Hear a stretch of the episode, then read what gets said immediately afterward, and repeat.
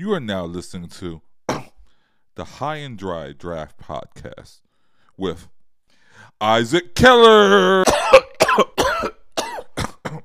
Please enjoy the show.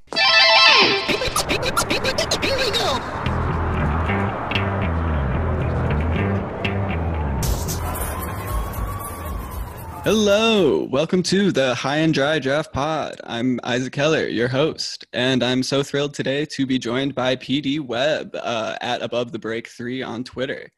Uh, he also does a lot of really great, amazing long breakdowns on Patreon. Uh, they're all free to go look at. I just read the Alexei Pokusevski one. Uh, he'll be a future draft pod topic. He's insane Serbian seven foot player. You should go read it right now. Uh, PD's breakdowns are really great because not only are these they these uh, detailed, focused evaluations that go deep on all the available like stats and film. Uh, I think there's like um, this one's almost 50 pages. There are a ton of clips, uh, but it's also like funny and interesting the whole way through. Uh, it's literally subtitled Alexei Pokusevski, Kings, Constellations, Conspiracies, and Ceilings. And if that doesn't like get you excited as a draft nerd, I don't know what will because uh, I feel like generally, like the more you get into people that are writing these huge long breakdowns, uh, in general, there are more people that are Jonathan Givony's rather than Mike Schmitz in terms of charisma and whatnot. and I think PD hits all the marks. So thrilled to have you on. Thank you very much for having me. Um, thank you for the kind words. Yeah, I I figured that if I was going to go really um, deep into like the the technical and uh, schematic ideas of basketball, I could at least give people a couple good laughs. And if it means embedding a joke that I like, you know, 15 pages into something, I think that that's uh, fun. And I also think that like basketball is fun, and a lot of people who work in the field of basketball, whether it be um, part time or full time as a uh, announcer or a scout, like don't enjoy basketball enough. And it's because they, you know, don't have jokes about farts in the middle of their scouting breakdowns. Definitely, definitely. Uh, so, kind of on this note, uh, I'm going to start off with kind of a curveball rather than like the standard, uh, how'd you get into the draft, which we will get to. But uh, I was like, you know, sitting around in anticipation of doing this pod, and I listened to one that you did with Rob Shaw, uh, where you tease a Patreon thing that you just came out with, where you talk about uh, a really great defensive lineup made up of Pokemon for basketball. Uh, so I was really high listening to this last night, and I was like making my own team, like you know, setting it all up. Uh, so I'm gonna throw my like party of six Pokemon slash like uh, starting five and a sixth man at you, and we'll let you flex your basketball knowledge to all my listeners who probably aren't as deep in draft Twitter as I am. Okay, let's do it. So, just kind of the like thing that sp- sparked like the team building idea while I was going on it. Uh, was I was thinking about like just I don't know. I like making like weird dumb connections and I was thinking about like the Pokemon that you have while you're going through the games that like does all the dirty work. Like who's the Draymond? Uh so I was thinking about the Pokemon that you just like set aside at the back of the party and use as your HM slave, like the one that can surf, cut, strength, and like you only use them for those because you don't want to waste those moves on your like actual strong Pokemon. Uh, so at one eight, I have Linoone at starting point guard. We're going like full airbud. I know in your Patreon post you say like you need arms and digits, but we're going full Badger, uh, pure defensive point guard. Uh, is going to definitely get all the fouls going around like biting, scratching people. Uh, can't really handle the ball or do anything, but we've got is smaller than the ball. That's is, it's it's it's a bit of an issue. But you know that's it's not what they're there for. Uh, so at guard, actually handling the ball and stuff, I've got Blaziken and Flygon because they do have hands, although they are uh, kind of T-Rex arms for both of them. But I think the mobility. Oh, see, and... I have a disagreement with. I think Blaziken has a huge wingspan. Uh, really? After looking at it, it it seems pretty big. Um, I mean, it's a flying chicken who can kick, right? That's for sure. The, okay.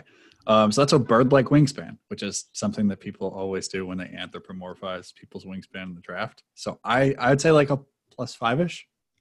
Okay, but I think also like the the stance and like martial arts like upbringing of Blaziken kind of limits it to these weird like choppy like I feel like an elbow is always like creased almost because of those chicken like tendencies.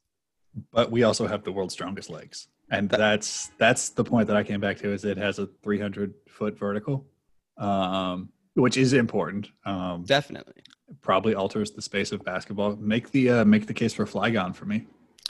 Um, so Flygon looks like it has pretty dexterous fingers. Like it, it definitely looks like it could like palm a ball, run around, dribble, uh, while it's flying, which is mobility. I'm really curious about that. Uh, especially while Blaziken is jumping up in the air, has that uh, like that vertical spacing, we'll call it. Yeah, Uh, you're definitely um, referee ambitious. Um, you're you're here to challenge the rules, um, and I, I really like that for you. Definitely, definitely. That's kind of how I've played like through intramural and like dumb stuff like that. I I stopped trying very early on because I don't have that competitive edge. But I love playing basketball and like doing dumb shit with it. Next, uh, one of my favorite Pokemon, uh, I've got Slowking, who is a, a Sterling six seven apparently with the little crown. Uh, so he's kind of going to be our Joe Ingles type. Uh, he's smart, psychic type. He can talk in one of the movies, which is dope. That's I always big. love I mean, that. communication very important. Yeah, and like you know, he's always in the right place, right time. Uh, water type. He's got the three. He's got the wet ball. Uh, yeah, so he's kind of like our like in between three four man. Uh, and then at center, I've got Aerodactyl, another one of my favorites from when I was a kid. Uh, only 4'11, but is a pterodactyl. I think bird like wingspan will really come into play there. Uh, kind of thinking like a young Serge Ibaka, maybe even like because he's so undersized at 4'11, maybe even like a Shawn Marion. Uh, can pop to like elbow extended, rim run with anyone. Uh, and then off the bench, I've got Ludicolo, who is probably my favorite Pokemon. Uh, Okay, how how big is Ludicolo?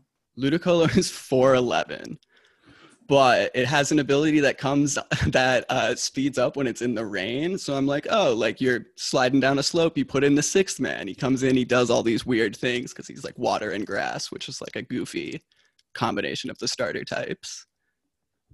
I don't know. I just like Ludicolo. I also think like him being in a sombrero and being that chemistry teammate as the sixth man is going to be big because he's like he's reacting to every play. He's Yeah. a big presence. Yeah, he definitely has a you know keep the team together kind of vibe. Um, can we talk about Lickitung because uh, it's Yeah, make the case for Lickitung. It's a terrifying, especially the Detective Pikachu visual that you. that that's what out. that's what really did it for me. Um, so Kevin Rice, uh, you know, I, I started I, I posted a screen cap of just like some four foot tall Pokemon. Kevin Rice responded like Lickitung needs to be on your team, and uh, I was like, he's three foot eleven. Like we we need to relax. He doesn't have fingers. He just it's like one sort of Play-Doh like shape for arms, tiny little baby arms. Uh, tongue is six foot six, so that's like a nine. That's like between a nine nine and a ten foot flat standing reach, uh, which would be the largest in the world. He puts a paralytic on the ball. It's it's awful all around. I mean, it would definitely um, uh, a game changer. That's the nicest way of putting it. Absolutely, absolutely. Uh, yeah, yeah. Um, so yeah, definitely go look at PD's Patreon. Uh, subscribe. It's worth uh, like five bucks a month or whatever to get Lickitung basketball content for sure. So let's go backtrack here a little bit. Uh, how did you get into doing the draft? What like drew you to the draft? Was there like a guy, or were you like I'm a Wolves fan, so we were in the lottery forever. That got me there. Uh, I also like grew up playing AAU and like following the other guys as they were like, oh, this guy's like gonna go D1, and I like played against him when I was a sixth grader or like things like that. Uh, what what got you there? So I've always been draft minded, even as like a little kid. Like I would watch the like late second round picks. I had to watch the draft as like the whole experience. Um, and I grew up being a really big football fan, where the draft is like essential because late round picks can be valuable. Um, and there's seven rounds. Um, so it just sort of led me towards the idea that like young players and the development of young players are interesting. And as uh, as my own you know playing career ended and um, and my relationship to basketball changed, eh, the draft was a pathway of both staying involved in something that was pretty under considered um, up until about three years ago. Um, so when you first got into it, what what was like your first big draft that you like started doing research for? Uh, 2009 probably. Right on. That's probably just when I started, like, as a middle schooler, me and my friends were like, ooh, Anthony Davis and like Derrick Rose. Uh, started getting into like Ball is Life and stuff like that. And that kind of really bolstered up my my addiction, I guess. Uh, do you have any uh, guys that like you were so sure were gonna hit and miss that like stay memorable for you, uh, or any guys that like you had as a sleeper really early before everyone else and were like, this is my guy forever? Uh, Um, I could not have been told that Brandon Jennings was going to be not the greatest point guard of his generation. Uh, seeing Brandon Jennings like alive as a sophomore in high school, his sophomore year, not mine, uh, was one of those experiences. Just like, oh, this is what they look like. This is like it was written in the stars. Uh, and life did not quite turn out that way. I will always say that his career would have gone differently if he had gone to a different place or the Achilles injury had been uh, you know, rehabbed slightly differently. But yeah, Brandon Yeah. Jennings is probably the the one for me. I was big on the Brandon Jennings before the Achilles thing in Detroit because that was looking really fun. And I was I was like a Drummond over AD guy. That was my first big horrible like I'm just getting into the draft and anybody that's skinny is Anthony Randolph now thing. Another another player that I absolutely loved and would, you know, obviously has carved out a, a great career for himself uh, in Europe and and Lithuania. But uh, yeah, Anthony Randolph today is a much much different player. Definitely. Yeah. No, he's been he's on he was on the Real team with uh Luka and stuff and he's been like kind of a fixture there, right? Yeah. Yeah, yeah. Uh, let's let's go into the prospect that we're going to be talking about on this episode today. Uh, Killian Hayes. Do you want to give us a little overview of Killian Hayes? Yeah. Um, so Killian Hayes is a big point guard um, from France. Uh, his dad uh, is is an American who played overseas. So Killian is actually born in Florida. Um, so he sort of brings this uh, American by way of France way of playing. You see a lot of things where you're like, you know, watching him, you can't quite tell where he's from, and then you will walk through a pick and roll, and you're like, okay, that's a European kid.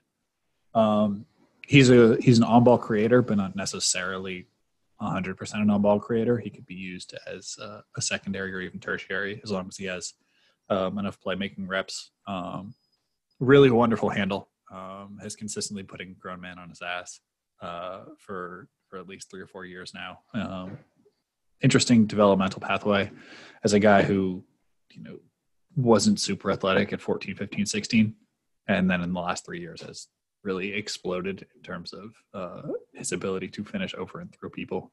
Um, about as left-handed as you'll find a single human being, uh, which is something that sticks out and needs to be remedied. But I would say easily one of the five most interesting prospects in this draft, and somebody that uh, has the potential to change the franchise. Definitely. And draft Twitter is really big on Killian Hayes. Uh, I think Kevin O'Connor was the first like big like outlet name that had him at number one, but draft Twitter had had a few guys like floating him around there for uh, quite some time. Uh, the Wolves, who I'm a fan of, and probably a fair amount of listeners are fans of, uh, we have the number one pick.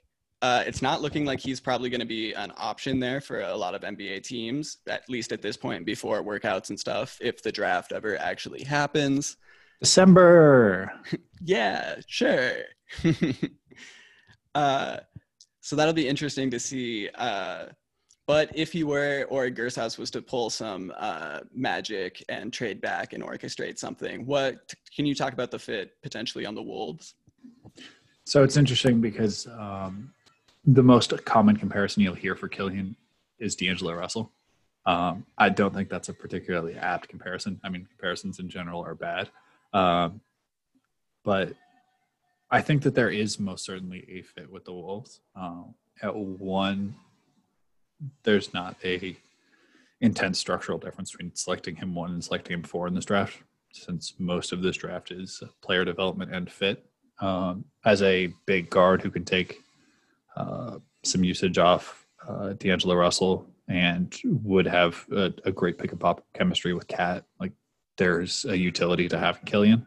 Um, I don't know if that's going to be like the sexy pick or the pick that people are uh, infatuated with, but it's like a solid process to just get as many six foot five plus ball handlers as you can to put them around a generational shooter and then watch things slowly figure out. Yeah, because uh, I'm a big LaMelo guy in general, but I feel like Killian's right there. If and like if Rosas is gonna take Killian, I'm gonna trust Rosas there and go with Killian.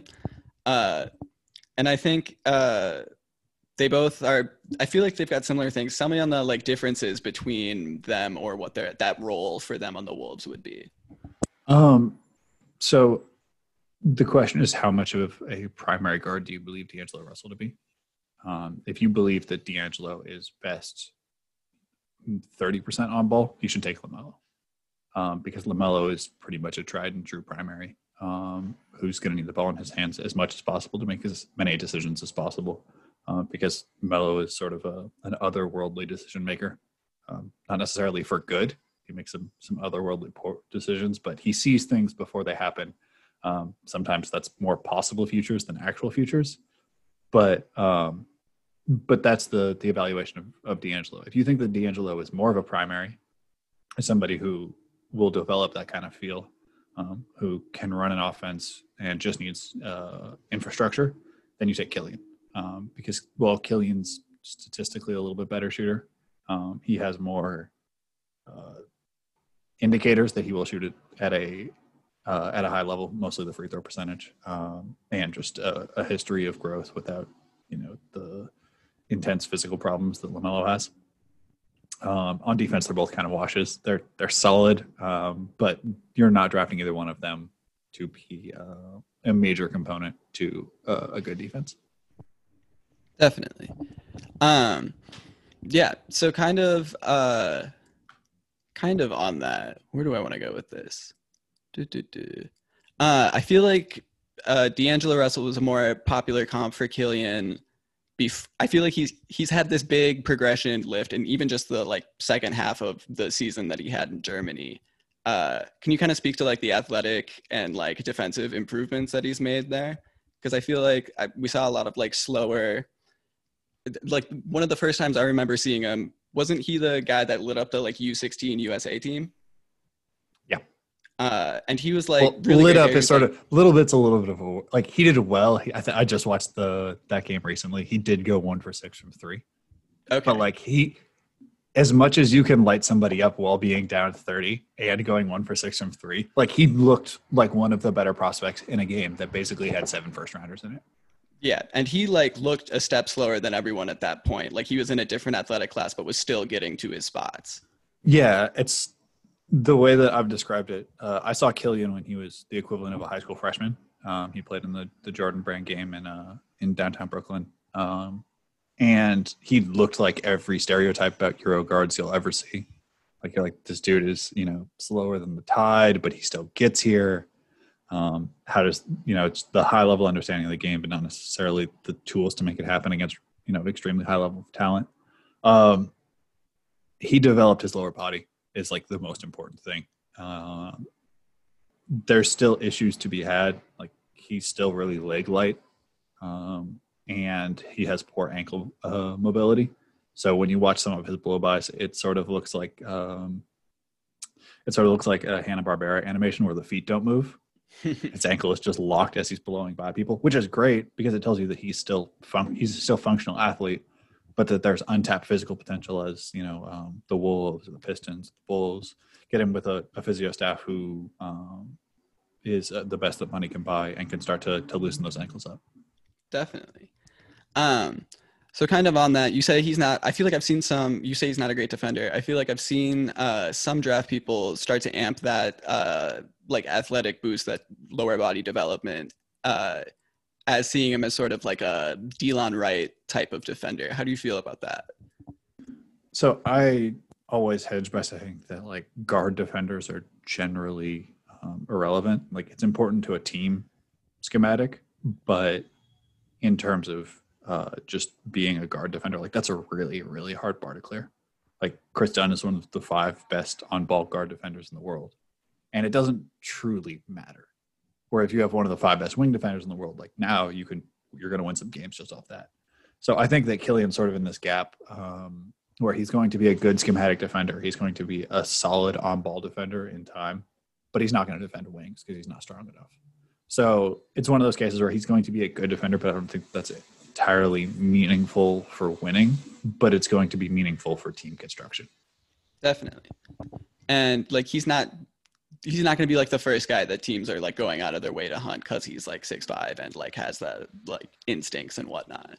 Yeah, and he makes he makes good reads. Uh, he looks like a teenager a lot playing against grown men because that's what he was. Um, and I think that the right type of mistakes are generally what I look for from teenagers playing professionally, um, and not just looking around, looking lost, and hoping for the possession to end so they get the ball back in their hand.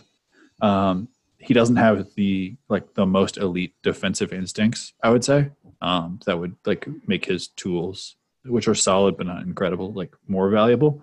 But I just I don't see a world where he's like an out and out bad defender. For sure. Uh, I'm gonna throw out some like kind of goofy comps, kind of in that vein of Delon, right? Uh, so is he like? I feel like if he the shooting doesn't pan out the way, he's kind of like Dejounte Murray with a green light on offense a little bit.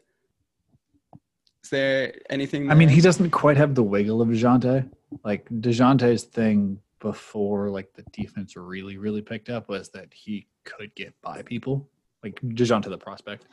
Um, and Killian doesn't quite have that. Um, the it, when the gun to my head comparison that I made was like the middle evolution between D'Angelo Russell and Goran Dragic, um, where he like like he sort of has the Goran thing where he has the ability to get by people, but you never like it's never super slick. It's a lot of stop and start. Um, you could also say like you know the if Mason Jones was skinny is another like interesting um because um, he uses his body a lot. I mean, it's not meaningful in the way like Mason or even like at the highest level Luka is, but it's the idea that like you create physicality and then snatch back and get somebody going a different direction. Like Um, Shaun Livingston with a three ball. yeah, I mean, we're talking Shaun Livingston before the injuries because that's A little maybe. different. But like Yeah. more more post. Yeah, post injuries is tough because like there's so much that was there before that just isn't there. Um, Mhm. And this is why, like, for me, it's the movement style that I try to find first. Like, you can find players that like are approximately as good, Mhm. but like guys with the stop and start athleticism um, that Killian has, who are also big, is pretty rare. It's not, you know, um, So like somewhere between Shai and Satoransky. Yeah, I mean that's that's sort of the world that we're in, where these these big guys who can get separation. Like he's not made out of plastic like Shai is, um, where Shai can just sort of mold himself into weird spaces and and and lengthen out. But there's moments of Killian where you see like this uh, really advanced technicality that Satoransky had. So I think that you're definitely in the right um, in the right world. Yeah, I love those big combo guards that can like play any of the uh, any of the guard spots, can come off the bench and fill in for either guy, can start at either spot in a pinch. I just wish that Satoransky played for a coach who loved him as much as like casual viewers did. Because Yeah, every single real. every single person who like watches a a, a Thomas Satoransky game, like going back, you know, to his even his pre-draft, just like I would use. Oh, this guy's so you know he's so versatile, and then every coach is just like, yeah, we don't know what we're getting from him every night. It's like that's the point of versatile people. You you kind of it's a thin spread across a number of statistical categories, but coaches always love the guy who can give you 12 points every single night. Fantasy basketball god. so the sort of middle section of the pod, now that we've like gotten a solid overview of Killian, we'll come back to him in a second. Uh, I already recorded a little section with my like first legit uh, like traveling team that I played on like fifth grade. We like went to state. A bunch of people that were like in that program or like D one or whatever. Uh, so that was really fun. We just like uh, reminisced there. Uh, you've been like scouting. You, I assume, played as a kid growing up. Uh, do you have any like favorite youth basketball, like tall tales, or just like favorite parts of like uh, AAU tournaments, the types of people that show up there, anything like that? We can just roll on Um, that for a bit. So my favorite thing that happens in AAU is um, the big kids birth certificate. Um, this happens a lot, like when you get to like higher levels of like not higher. Like we saw that kid leave in a car. Yes, um, like when you get to you know what will eventually be the shoe circuit teams. Um, you know that like seventh, eighth grade window. You have you know the reclass stuff, and and you have teams that are trying to get funding, so they need to win. And um, nobody except AAU parents will just like blindly say things that like are probably unkind to like a what's a 12 year old especially when that 12 year old is like six seven and guarantees you a win. Um, and so there's always a parent with that birth certificate on hand. Like sometimes it's laminated because they've done this so many times. It's like no he's 12 i swear. And uh, it's always just a uh, a hilarious dynamic because it doesn't matter what document you produce you could like produce like a us census taker who's like i testified this child is 12 after that game if the other team loses those parents will just be like if that kid wasn't 37 years old we would have won the game um yeah i mean i think the other aau thing is uh, parents who tape games. Um that's a thing especially with like gopros. It's always it's always from the worst angle. It's always uh you know it's it's like low level games. They're never to cut it. They just like show it. It's always the parent who loves to yell and that you can't as a person who's done you know uh you know had to do film for for teams and uh you know just had to tape things before you can't be a, a participant and a, a, a supervisor at the same time so you know the film is crazy while the dad is yelling at the ref um Do you have terms- like favorite things that you've overheard while watching like copious amounts of like film? Because I know like that's a whole like subsection of things you guys like will trade on Twitter and be like, yeah, but the game footage here you can like gets blocked by somebody standing up for the last like two minutes or things like that. Um, so I generally like listen to podcasts or books on tape um, or music when I'm scouting, um, except for this one um, DMV based uh, video service who puts full games on, but he's always talking to people like while he's taping the games. And it is one of the best sources of um, of information because he's always talking to like EYBL people or UAA people, and you just get like a very background feel to like what's happening. And so like you can, I don't have to Google anybody or anything during these games. He's like, oh yeah, this kid, uh, I think he got offered by Creighton, but I don't think it's a real offer. I think that they're just trying to, you know, do the footsteps. I don't think it's real. And I'm like, oh cool, thanks. Um, I think that my, if I have to take AAU stories, um, I saw Renardo Sidney as a sophomore in high school. Um, and it was the f- moment where I really learned I wasn't going to be in the NBA. Uh, it was between my freshman and sophomore year of high school, and I walked into a gym at 9 a.m. And it it was the like the style of gyms where you the entrance is underneath the basket. And as I walked in, Renardo Sidney caught a post lob, took one dribble, uh, brought it all the way back to tap his numbers for a back scratcher, uh, banged it, and then slapped glass. And that was when my coach told me that we played him if we won in this playoff game. oh god. He was the number one kid in the country at that time. Uh, he finished that game with like some ridiculous stat line. Like it, he probably had 35 with like six threes. He was 6'11.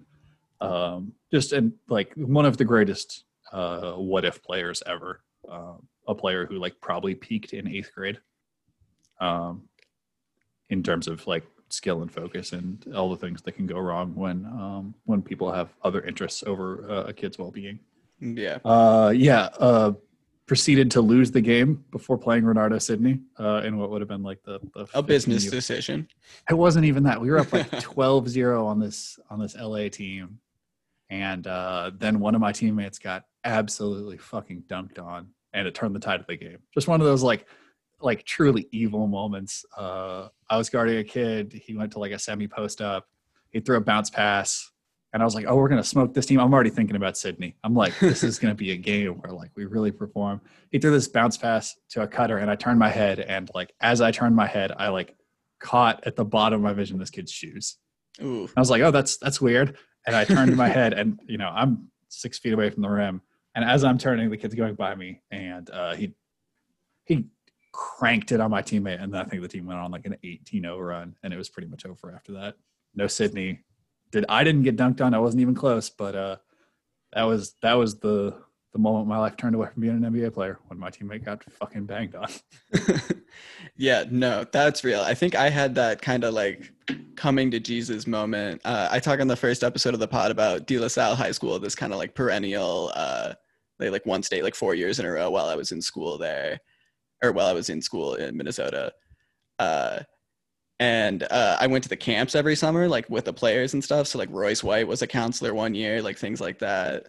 Uh, and Reid Travis was uh, one year older than us, and he had like been in the camp a few years. Uh, and then I come back uh, like like seventh grade summer or something, and I'm like looking around and I don't see Reid, and he's like obviously one of the big guys there. His older brothers were like were sick and played there. And my friend's like, oh yeah, he's lifting with varsity. And then like when it comes around at the end, uh, uh, like the first day, we're like playing one on one, like king of the court at the end. Uh, and then Reid jumps in somebody's basket, and I like see him. He's like up at the top of the key. He's like huge buff, like probably in eighth grade now, but just like a monster. Uh, like takes a jab step, takes another, just like shoulders the kid like James Harden, like all the way into the bleachers basically, and like walks it to the basket for a layup. And I was like, yeah, I'm probably not gonna play varsity, like you know. um, yeah, I think that people who are less like attuned to grassroots think that like high school stories are the ones you want, and that's absolutely not true. You need to get the story of the summer between seventh and eighth grade because that's when a lot of kids reclass. That's when like the real separator for like kids who are going to be good in college and kids who are like on the pro track really emerges. And some of the most hideously stacked teams I've ever seen are just like teams that are full of future eighth graders, like the team that had Scottie Lewis, Bryan Antoine, Cole Anthony, and, and there's another name I'm missing. And just like absolutely like a lineup of kids who were pros. And there were a bunch of kids who thought that it was sweet and that they were nice. And I'm sure that they woke the they left the next day and were like, so um so what do you do with math? welcome to uh welcome to playing uh EYBL and things like that where you're gonna get your feelings hurt.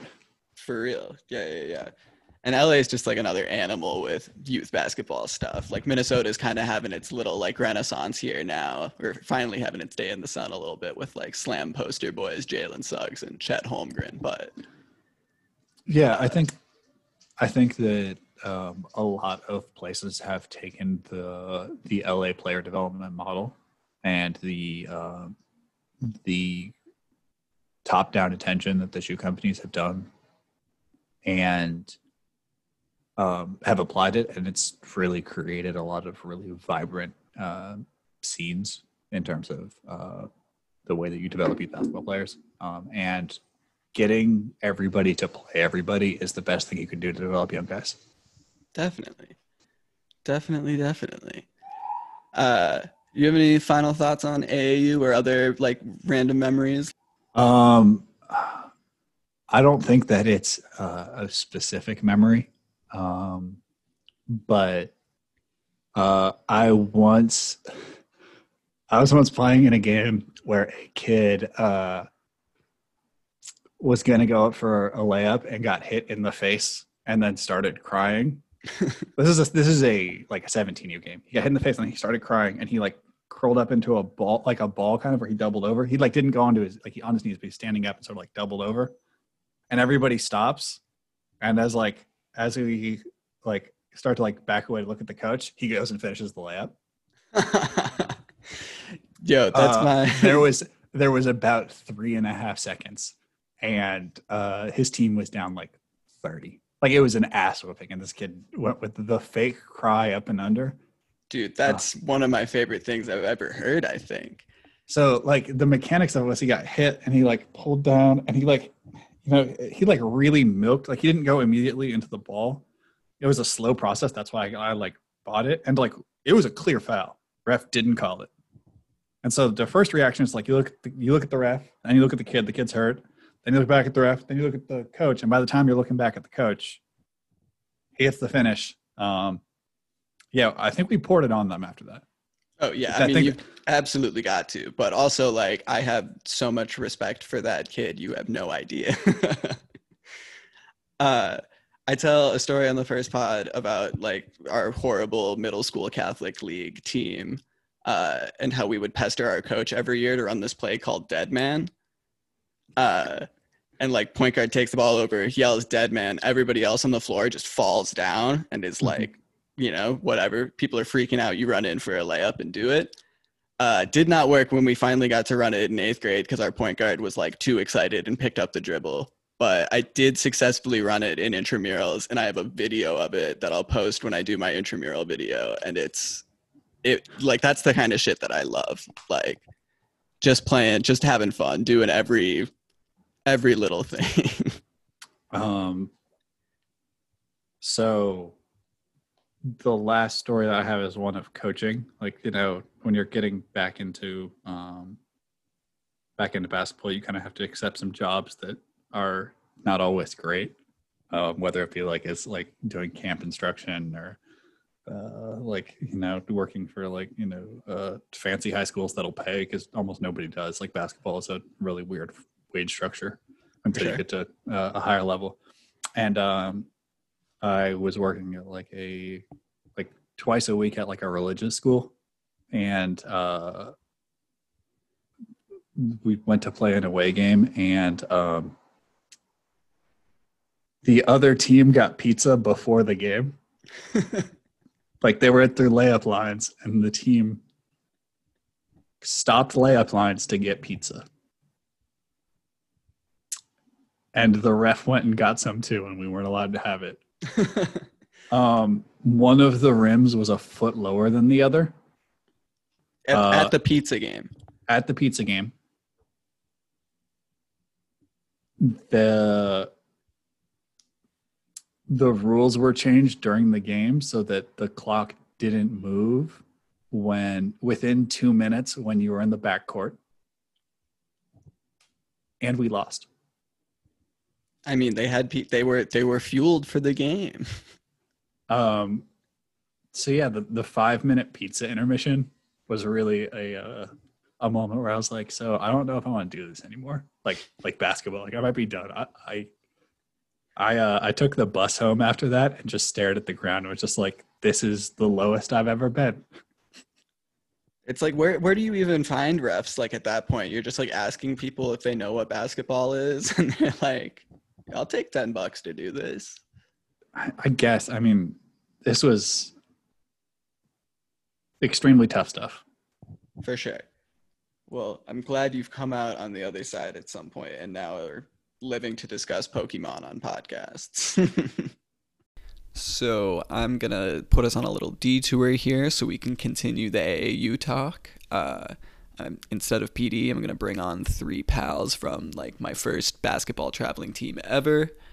And uh, yeah, so if you're just here for Killian stuff, I'll put a timestamp for when we get back to that with PD. Uh, if not, enjoy.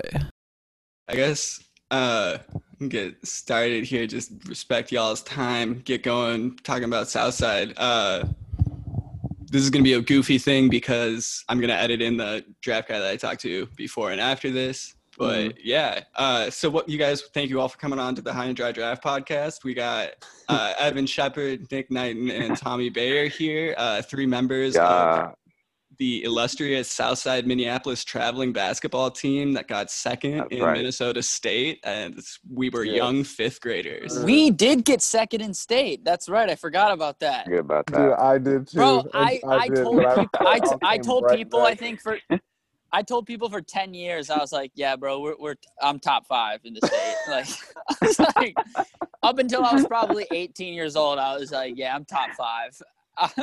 Absolutely. I was Absolutely. like, and and whose ranking is that? Oh, I, uh, the fifth fifth grade since fifth grade. I've been top. I've been top. I've been top five, bro. But dude, you were killing it. Annunciation League. Who who was the teams in that? Who are the teams in that league? The biggest Some- one was Carondelet. And Oh, that's where that's me right. and Nick went. So like me and Tom, Back. I say this on the episode after this because we do a park board episode. But uh, oh, you do. Tommy's kind of like my basketball nemesis. Like, Yeah, Right. Uh, because like and I bumping yeah, up on like I never big played on South Side, especially our fifth grade year. but- because Yeah. like me and Tommy Yeah. were both like super short, super small, uh, and Tommy was just like a little bit more aggressive and like just straight up better at basketball than me. Uh, but but uh, Isaac Eli Brim uh, Brimacombe, I, I forget how you pronounce his last name. He was my Yeah. nemesis on Carondelet because he was always a little better than me and like my same size and Mm. everything. You know, Mhm. so it's like it's Right. weird. Yeah, he was like my like oh I fucking hate because he just had such a good jump shot. You know. especially because like you're in Catholic League and like you know you're one of the best players because you played traveling before, like just by Exactly, of it, yeah. like Right. you, just the air of confidence that you have, and there's another kid that like knows how to play basketball. You're like, fuck that. Yeah, yeah. I'm just like, bro, I know so many more ball handling drills than you. Okay, we're not on the same. I can do the spider. I can do the spider. kind of uh, on like a thing. dumb thing from that uh, i remember i think this was a fourth grade game it was like one of my first years playing traveling basketball i Mhm. saw tommy you and your dad were like relacing your shoes in between games like retightening them up all the way and i was like bro my shoes are That's next better. level. so i like Yeah. went off Yeah. into You- like one of the hallways somewhere and like tied my shoes real tight scored like Yeah. eight points the next game and like thought i was dwyane Yeah. wade You like look down at your shoes and you're like, damn, I gotta relace my ske- my Skechers glow in the darks really quick. You're like, damn, I should relace my Skechers. You know, people don't talk about how That's Isaac right. hooped in Skechers for ten years. Did you really? in skechers No, that's a joke. I'm I'm completely joking. I did in like the thing seventh is, I would have believed you it. sold though. that. You could have You sold me for exactly. sure. you could have convinced me 100. percent Because the reason I bought that is because in like seventh grade, when Nike ID was a really big thing, I Yeah. bought like Yeah. the ugliest pair of like Barkley looking shoes that had like straps over them, and I like customized the shit out of them. They look like somebody like puked on them. Uh, Yo, you just so you just reminded me. I used to wear um remember Marburys? Yes, Yeah. I had Bro, Bro, Marburys Marburys. costed I have a 15 bucks. They costed 15 bucks. I don't know if you remember that, but that's what, 15? Yeah, you could go to the store, and get a brand new pair of crazy. Mar and they lasted for two That's months. They were the shittiest they were like the shittiest shoes. But like I was rocking Damn. Marburys because my dad was like trying to save money and they cost like 15 bucks. And they like um, looked pretty good for like like they looked better Yeah. than like the Adidas like team shoes or whatever like weirdo like Dwight They Howard look stuff good, people but- were wearing. Yeah, they looked good, but they were a bad shoe though. They tore quickly. I don't know if you remember. I remember oh, No, yeah. I remember 'cause the going through a pair of Marburys. and- and Shaq, Shaq shoes are the only shoes at Marshalls. Right, exactly. it was the only shoes at Marshalls. Every like three months, my, yeah, every like my dad would be like, "All right, we're going to Marshalls. We're getting some Marburys," and I'm like, "Let's fucking go!" they did the trick. They did. Yeah. Damn. um also just kind of on the note of us like getting second in state i have a really distinct memory of some dude on i think we played a team called team elite uh and there was a dude that was wearing jean shorts under his the jean jersey shorts under his the shorts. state final game and he was I remember that. Oh, so okay. distinctly. You He okay? was the First closest of all, person to I know dunking someone on on that Team team. Wait, what was that? He was so good. yeah evan what I feel like I know who that was. Just throw it out the there man Shorts under. Name names. Who He was taller than all the rest of us. remember. He was like remember. almost dunking. Maybe he did dunk at one point. i All feel I'm like he saying- slapped backboard on some Great layups for sure All all I'm saying is to have the confidence to wear jean shorts and then basketball shorts over it. I mean, that, Right. you're already the best player on the court. Like Right. no fucking Right. nobody who's just average is gonna pull that shit off. You know what I mean? You got to be so No doubt. cold to pull No that doubt. shit off. Yeah. Also, the basketball shorts were long enough already, and his shit were coming below the basketball shorts. They're already at the knees. Oh my God. like baggy oh, shorts Oh, that was someone. They're like- that was someone. They were like, they were like, no, like who didn't come to play, who didn't come to the gym to play that, day. and he was like, no, that must have man, been. Yeah. playing. Put these on. y'all in the finals Like- Oh, y'all- and just an, and won the state championship in jean shorts. Dude, I remember like in fifth grade, like being so small and like everyone's so much bigger than I. And uh like the and just like my jersey being so baggy on me because like like I just like Absolutely. couldn't fit and so I was like wearing shorts and just a jersey that was just like so baggy. I weighed like 40 pounds, you know. and you and it was- one. You had the, the smallest one we had. yeah, and they those- gave me the, the smallest one. God damn. Dude, those jerseys were big. I literally wore those Southside shorts like through high Yeah. school. Like they I started to fit me have like in ninth grade. Yeah, Absolutely. they I just saw they my just started to fit. They just started to fit me now, actually. like last week. They just fit. yeah. Hey. Yo, Hey. yo, rap it. Those are comfy. Oh man. Damn, I They're like- completely forgot. Dude, I completely forgot we got second in state that year. No, I did too. That was. I a great completely year. forgot. That was a. We had like a cold. You guys were year. Who cold. else? Who else? Who Yeah, you and Mo, Adrian. Yeah, Mo. Adrian, Oh, we Isaiah had- Sims. We had Isaiah. Sims. Isaiah Sims was cold as fuck. Isaiah was on the team. He was Wait, so was- good. Bro, Evan, who was that other guy? He was like the big man on our team, and he played. He was also on our uh, Pearl Park football team. And he and he hit that. Remember, he, Starkey. Kalen Starkey. Starkey, Kalen Mm. Starkey. Oh, he was huge. he was cold. he was cold. Yeah, He was high school. Starkey. Oh, he moved. He moved to Chicago. Oh, he did. Yeah, Uh. he was he was good too, man. Who who else did we have? He was. He was. A, Uh, my like go-to story for like dudes that I played with when I was good, where when I was young and like we're just so good now. Uh, me and Nick used to go to these boot camps uh, at Lyndhurst on Friday night that some dude named Bradford would run. And uh, one night, Amir Coffey was there when we were in fifth grade, and he was in We just got fourth grade. Uh, and we like did this Oh, big, big uh, like workout with this dude. And then at the end of it, uh, Amir played Nick and I, who were a year older than him at this point. mhm. Amir only Mhm. uses his offhand, plays us two on one, and I think we, we lost like eleven to two or something. handily, handily. He beat us handily with his offhand. Oh, he was so Like double nasty. team.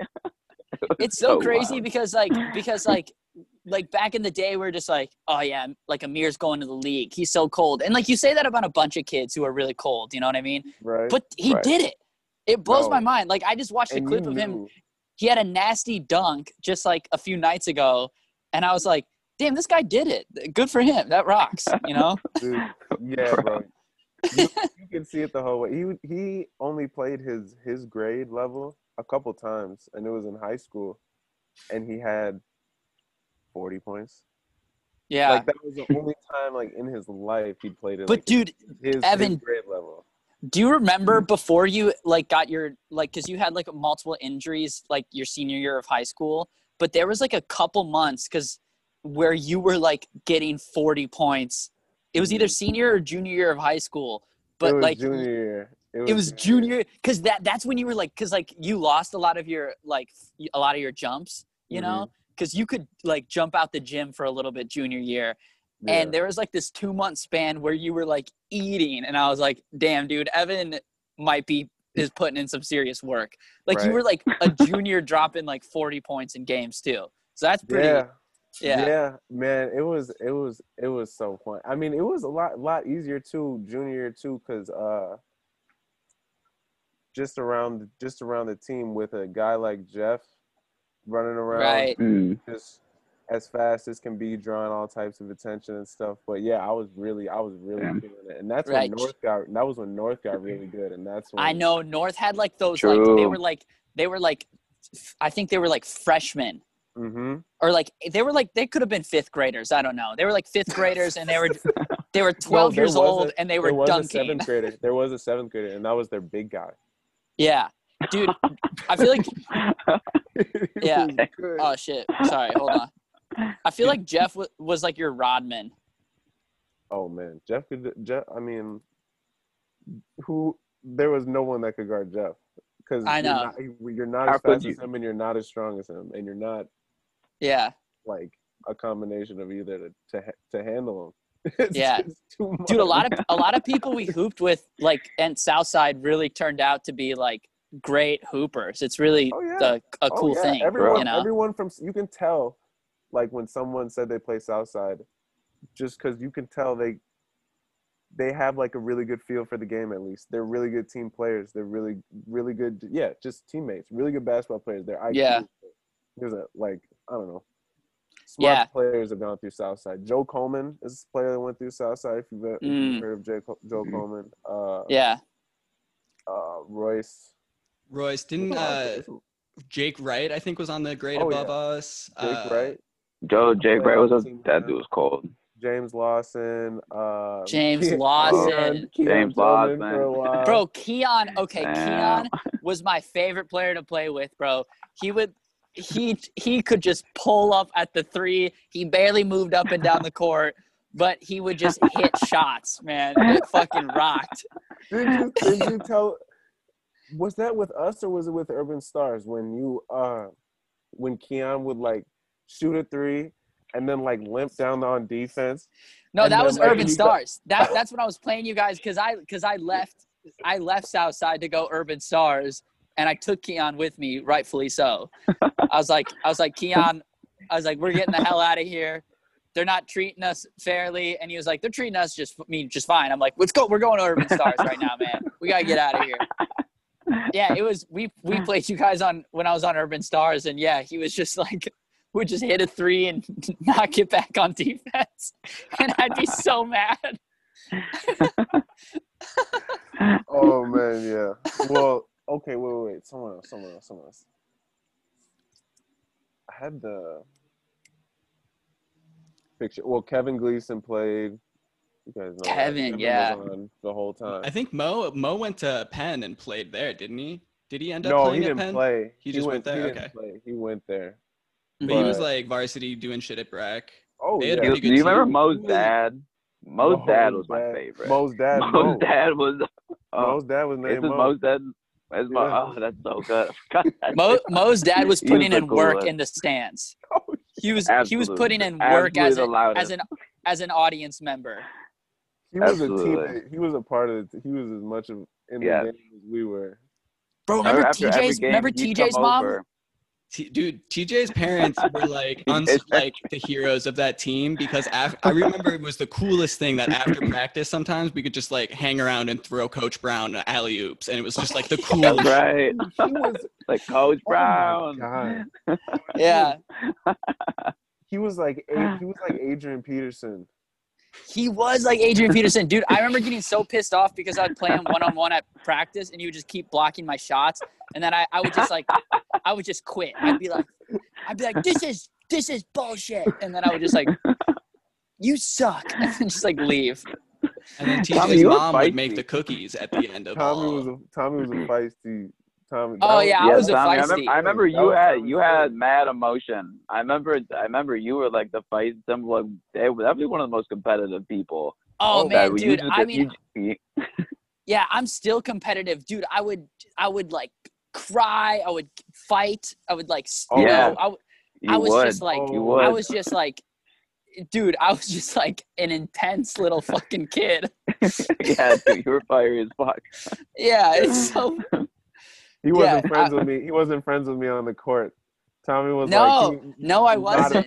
Remember, bro, when we played Southside Urban Stars? Like, I tried to shake your hand, bro. You weren't having it.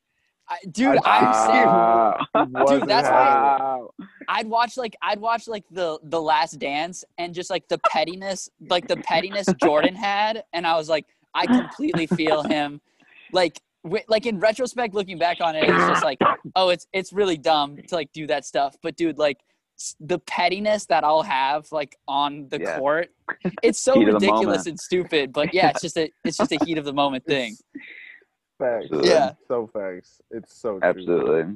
One of my Evan favorite would- pregame rituals. I'm sorry yeah sorry yeah I I was I just loved watching Evan like get past the basketball from one of the coaches and then hit like 23 threes in a row in motion and the coach would be like keep going keep going and then we'll get the basketball like pass it back out to Evan like 10 minutes before the game would go and I remember I'd just be like on the bench watching and be like yo like that like he's so good like I I tried to do that shit I hit like maybe 3 out of 20 and I was just always so amazed. I was just like, damn, like we play with such good basketball players.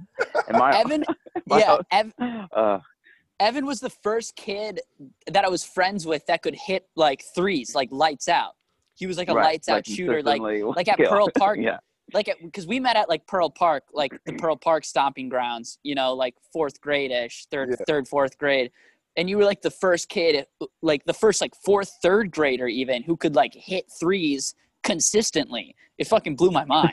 Yeah, I remember it's there was a there was a game where maybe Evan was like off for like once and whatever, and the like ref came over to our coach and was like, "Hey, like that kid's taking a lot of threes. Like, should I like say something? Because like, you know, we're in fifth grade, like kids don't really make threes like that. And Cody's Yeah. like, no, no, no, no, they go in. Don't worry about it. Well, And I was like, you had that green light as a fifth grader? like, well, Evan was also the same in football too, because like when we played like you know Yeah. middle school football, like most quarterbacks, like because I played quarterback in sixth grade, and I threw like maybe like maybe a handful of passes the whole year. You know, just because like it's to be in the pocket and throw a pass, it's so intense when you're just like a mm-hmm. small child. You Your know what I mean? team was good. That But green team was but really Evan, but Evan could be like in seventh, eighth grade, and he could throw like twenty yard, thirty yard passes, just like boom, boom, boom, like in the pocket. I was like, man, this guy's this guy's killing it over Well, here. at the same time too, at the same time too, my dad ran Pearl, so I had a stacked team every year. Like, Yeah, it was it- Uh. like one year I had Isaiah and Jericho as my wide Yeah. receivers, and Kevin, and just really good players usually. Just like Yeah. really fast, really tall, really somebody like Jeffrey. Jeffrey. Oh my like, god. what, six. He was like my height. Yeah. Jeffrey was six foot nine when he was ten years old. I literally just toss him up, toss it up. Yeah. Damn. Oh my god. Yeah, man. Dude, yeah, that was. Do you guys remember going on like like did you guys ever go to like hotels? I know Evan you did, but uh Nick and Isaac, did you guys do like hotels when you were traveling? I feel like we didn't play competitively long enough for that. I think mm-hmm. like probably I think eighth grade we did the like silliest thing that we did close to that is we had like a Carondelet team that would like play tournaments sometimes like out of season just like to do it mm-hmm. because it was like all of our friends. Uh, and there was a lock like a like lock in the, the night before that all the mm. like Carondelet people did. We like went to this like community center for like fifty bucks and stay up all night like play games and shit. Oh no! Wow. So we like did one of those, uh, and then we all went to this tournament the next morning. Like hit McDonald's on the way there, like drove out to Yeah, and like played Oh it my on God, no that's sleep. awesome. Oh my Also, god, that's like, another thing. Oh, Those sorry tournaments cut you were off. crazy. They're always like out in the middle of like so like when you're in fifth grade and playing traveling basketball in Minnesota, you like wake up at Saturday like 5 a.m. You drive like an hour Right. out to like some Right. weirdo a long drive. like suburb, a long drive. and then Yeah. you see like uh you see this like college campus basically in the distance like these huge high schools that have like windows all the way to the floor like Yeah. huge super nice uh shit and then uh you play like they even had like super saturday things where you played like four or five games in a day and like finished the tournament that saturday Yeah. yeah, that was Yeah, that's you realize quickly that Yeah. like public education isn't like equal all ar- all around because it's like oh Washburn is True. literally the size of two houses and then you go to Anoka and their elementary school is bigger than the University of Minnesota you know it's like incredible do you guys remember, remember at those being at tournaments? Like, sorry yeah they, they just have like the the brackets, and you. I remember always going at lunch or something, and you'd see who you get paired with. You know what I mean? Uh-huh. Because it was like active, like you won, and like you see Southside going up like the winners ladder. Like, Yeah. oh shit, like who's gonna be next? Like, have you seen them play? If it Yeah. was all in one day, I remember. yeah I remember I remember looking at those brackets So. I remember looking at those brackets and it's like Southside versus like the Anoka Warriors. And I'm like, I'm gonna fucking Right. kill these idiots. Like I remember being Yeah, like, absolutely. I'm gonna fucking Absolutely. murder these fools. Like right? And they don't just see like as they played the team we played, how they do. Yeah. right. you're or- watching them, you're like, I got You that get the kid. scouting report. Yeah. Right. Right. trying or to just think literally just catch them on like they're like walking by a gym. You're like, oh, that's them. Just watch. Oh, Yeah, thanks. ain't no chance on your way to like go play tip in the hallway like oh man. Yeah. yeah. How many like trophy cases and like other like random shit like that do you think got broken by kids like playing tip Oh in my hallways at those tournaments?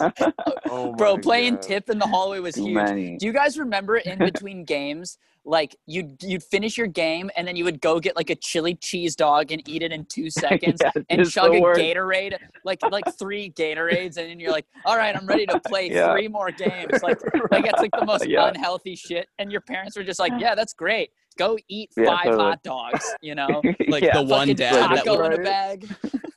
yeah, the one dad that would walk taco. with you guys to uh, the SLP McDonald's. Yeah. oh yeah. That there were always tournaments there. The McDonald's is right there. Yes. There's always one dad that's like, Yes. "All right, I got eight boys coming with me. We're gonna go fuck up Yeah, this the McDonald's."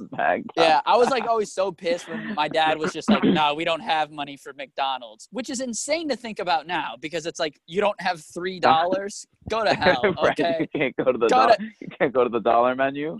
Yeah, you can't. Oh, we don't have four dollars. Shut up, okay? This Or- is bullshit. Or we got food at home. Yeah, we got food at home. Mm. We, Like, no, we're we not gonna be don't. home first. Yeah. it's the whole day. Oh, man. Oh, my Have God. You guys ever uh, gone to the wrong high school or middle school and just like Yeah. try to look for your court and then you're just Bro, I was so pissed. The whole team was so pissed when you did that because, like, if I did weird. that, or if Nick did that, or if. Isaac did that, Whatever. it's like it's okay. We'll start Whatever. the game. Like, ah, You know what I mean? Yeah, but we But, all like- knew when Evan wasn't there. But like, if Evan wasn't there, everyone's like super tense, and it's just like, Like, all right, oh Tommy. God. It's like, all right, you're starting, and I'm like, I can't do this. You can't put this pressure on me. It's like Isaac, you're at point guard, and Isaac's like, what the fuck? I'm like, dude, me and TJ were just chilling at the end of the bench, man. You don't got to do this. Like, Yeah, it's like, DJ. Yeah. Oh, I have a really, man. I, you- throwing it back to the state tournament game here just for a second while I'm thinking about it. Uh, Nick actually would get some time sometimes because you like played football and were aggressive and like fast as Oh, hell. yeah. Nick was like the fastest That's dude at right. our school. Just Uh, only on but Nick defense. couldn't do Work anything on offense. And I remember once uh, in the state tournament not. game, uh, while I'm like watching attentively from the bench because that's what I did. Uh, Right. Team Elite was like trapping us super hard, like like one three one or something. One three one was the big scary one when you were a little kid. Oh yeah, you're like, Dave, one, third, yeah. one, three, one. Because it's Right. like, They it meet feels, you in half court. it feels like- like it feels like the whole court is being taken. Like hmm Right. Yeah. Right. Um, but uh, so somebody like broke a trap and like passed it to Nick in the corner, and Nick was like, "I can't get trapped. I can't get trapped." And you were like behind one of the volleyball lines behind the three point line, and you threw up this shot in the state tournament, and coach immediately was like, "No." He was like offense defensing you and Adrian before, I think, but then you like Yeah. threw that up, and he was like, "Ah, "No, no, no." Well, you'd send Nick in. You'd send Adrian's Nick in when you need a stop. You know? Right, and then Like, take it's like, me out all when we got we- the ball back. Yeah, and it's like, Adrian timeout. Get his ass yeah. out of there. Yeah, Adrian and I were doing. Adrian would come off on off like he'd get on the offensive position, get out, and then I'll come for the defensive position, and we'd just be going back and forth that way. He's just so much taller than everyone else. Yeah. He's so good at rebounding and just like working in Right. the paint. Luke was on the team, right?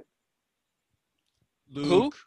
Parker Luke, or no? I played on an Urban Stars team Mm. with Luke Parker like a year or two later, but I Oh, don't think he was on two this team. Yeah. Okay. Dude, when I met Luke, I thought he was gonna be like a six foot six, like unstoppable force in sports, and then he just stayed the same height in fifth grade that he is now. And I was like, oh, hey, when that okay. happens, just hit. Yeah, he's got bars now. He does got bars. that man. is facts. My man can spit. But he was so fast on his feet. He was like the man. He was really. He could move. Like fifth grade Zion, just like huge and like well, I, I guess that makes sense. Yeah. Um, man, I remember those games being so intense. Which one? Just like all those like like those playoffs games and like you know like state tournaments and stuff like that. I Oh, remember them just Oh, being yeah, like it was that Armstrong, uh, like you were either at Armstrong or somewhere else. Weren't they at Armstrong? I think yeah, Armstrong sounds super. I feel like, the I feel like Colin Powell Center also had like a ton Yep, of Yeah. Armstrong and Colin Powell. Colin Powell Center. State. That's yeah. where the state. State That's where the state. The state championship was. I remember at the Colin Powell Center. I remember playing uh fucking in Urban Stars in like seventh grade. I was playing uh Tyus Jones's little brother, Really? who was like Mm. yeah, he, like cause like Who at he was like probably like nine years old. Yeah, he was like nine years old, and I remember like here. It's so funny because people were like, "Bro, that's Tyus's little brother," and Tyus's was already like he was probably like a a sophomore, or freshman, like you know, putting in work over. Uh, I forget what school he went to, but it's just in high school or whatever. And uh, I remember his. I was playing against his little brother, and his brother was literally like probably nine, and I was like twelve, and I remember like locking him up and like doing well and be like, yeah, that's right. But in retrospect, it's like, no, you're playing someone who's four years younger than you. Like you shouldn't. you're you're playing a tiny child. Like you should not be proud. I was I'd like be proud was- to lock up. like talking shit to like a nine year old. Like who do I think I am? You know, it's, I'm Yeah. fucking. You know. Man. Oh my god! wait, wait, wait, wait, wait. So Adrian's dad was our coach, right? And then Yeah. right. who was the Remember the spit coach? in his mouth? Oh man. He always had spit- in the corner. He always had his spit He in would the hallway. yell, corner of he his would mouth. yell, and he would be like this. he'd be like, Oh, and it would And I'd be just like, Yeah. it would just just- build up right here, and then he'd be like, right. and then he'd be done. He'd be like,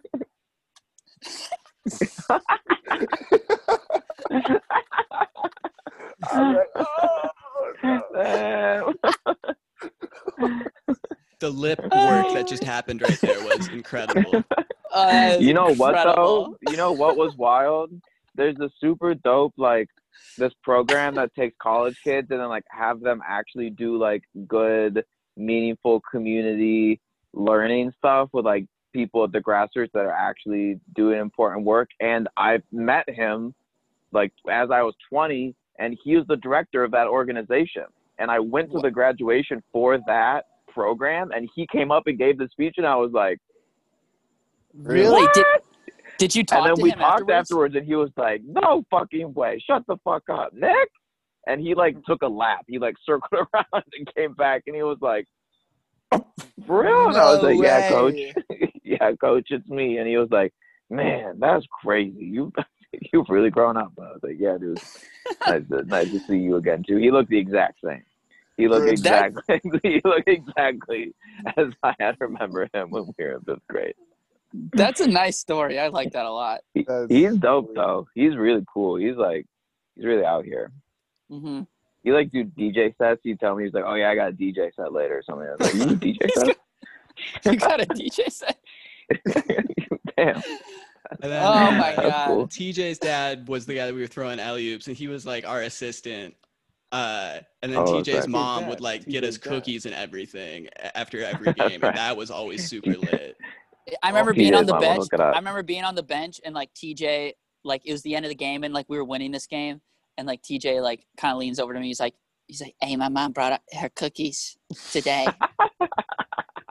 my mom got her cookies today," and I'm just like, "Let's fucking go, dude. Let's." Oh, dude, It's they a were wrap. good. There was like some TJ. wild shit for like the fifth grade palette. I would look. I would just look and see because it would be right next to her.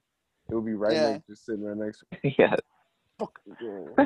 I remember getting so many stomach aches because like I would run my fucking ass off for two hours, you know, and sometimes Right. the whole day, and then just eat fucking ten cookies, and then I'm like, oh, I don't feel good. Sometimes- and then get like a sometimes I Powerade and a taco be- in a bag.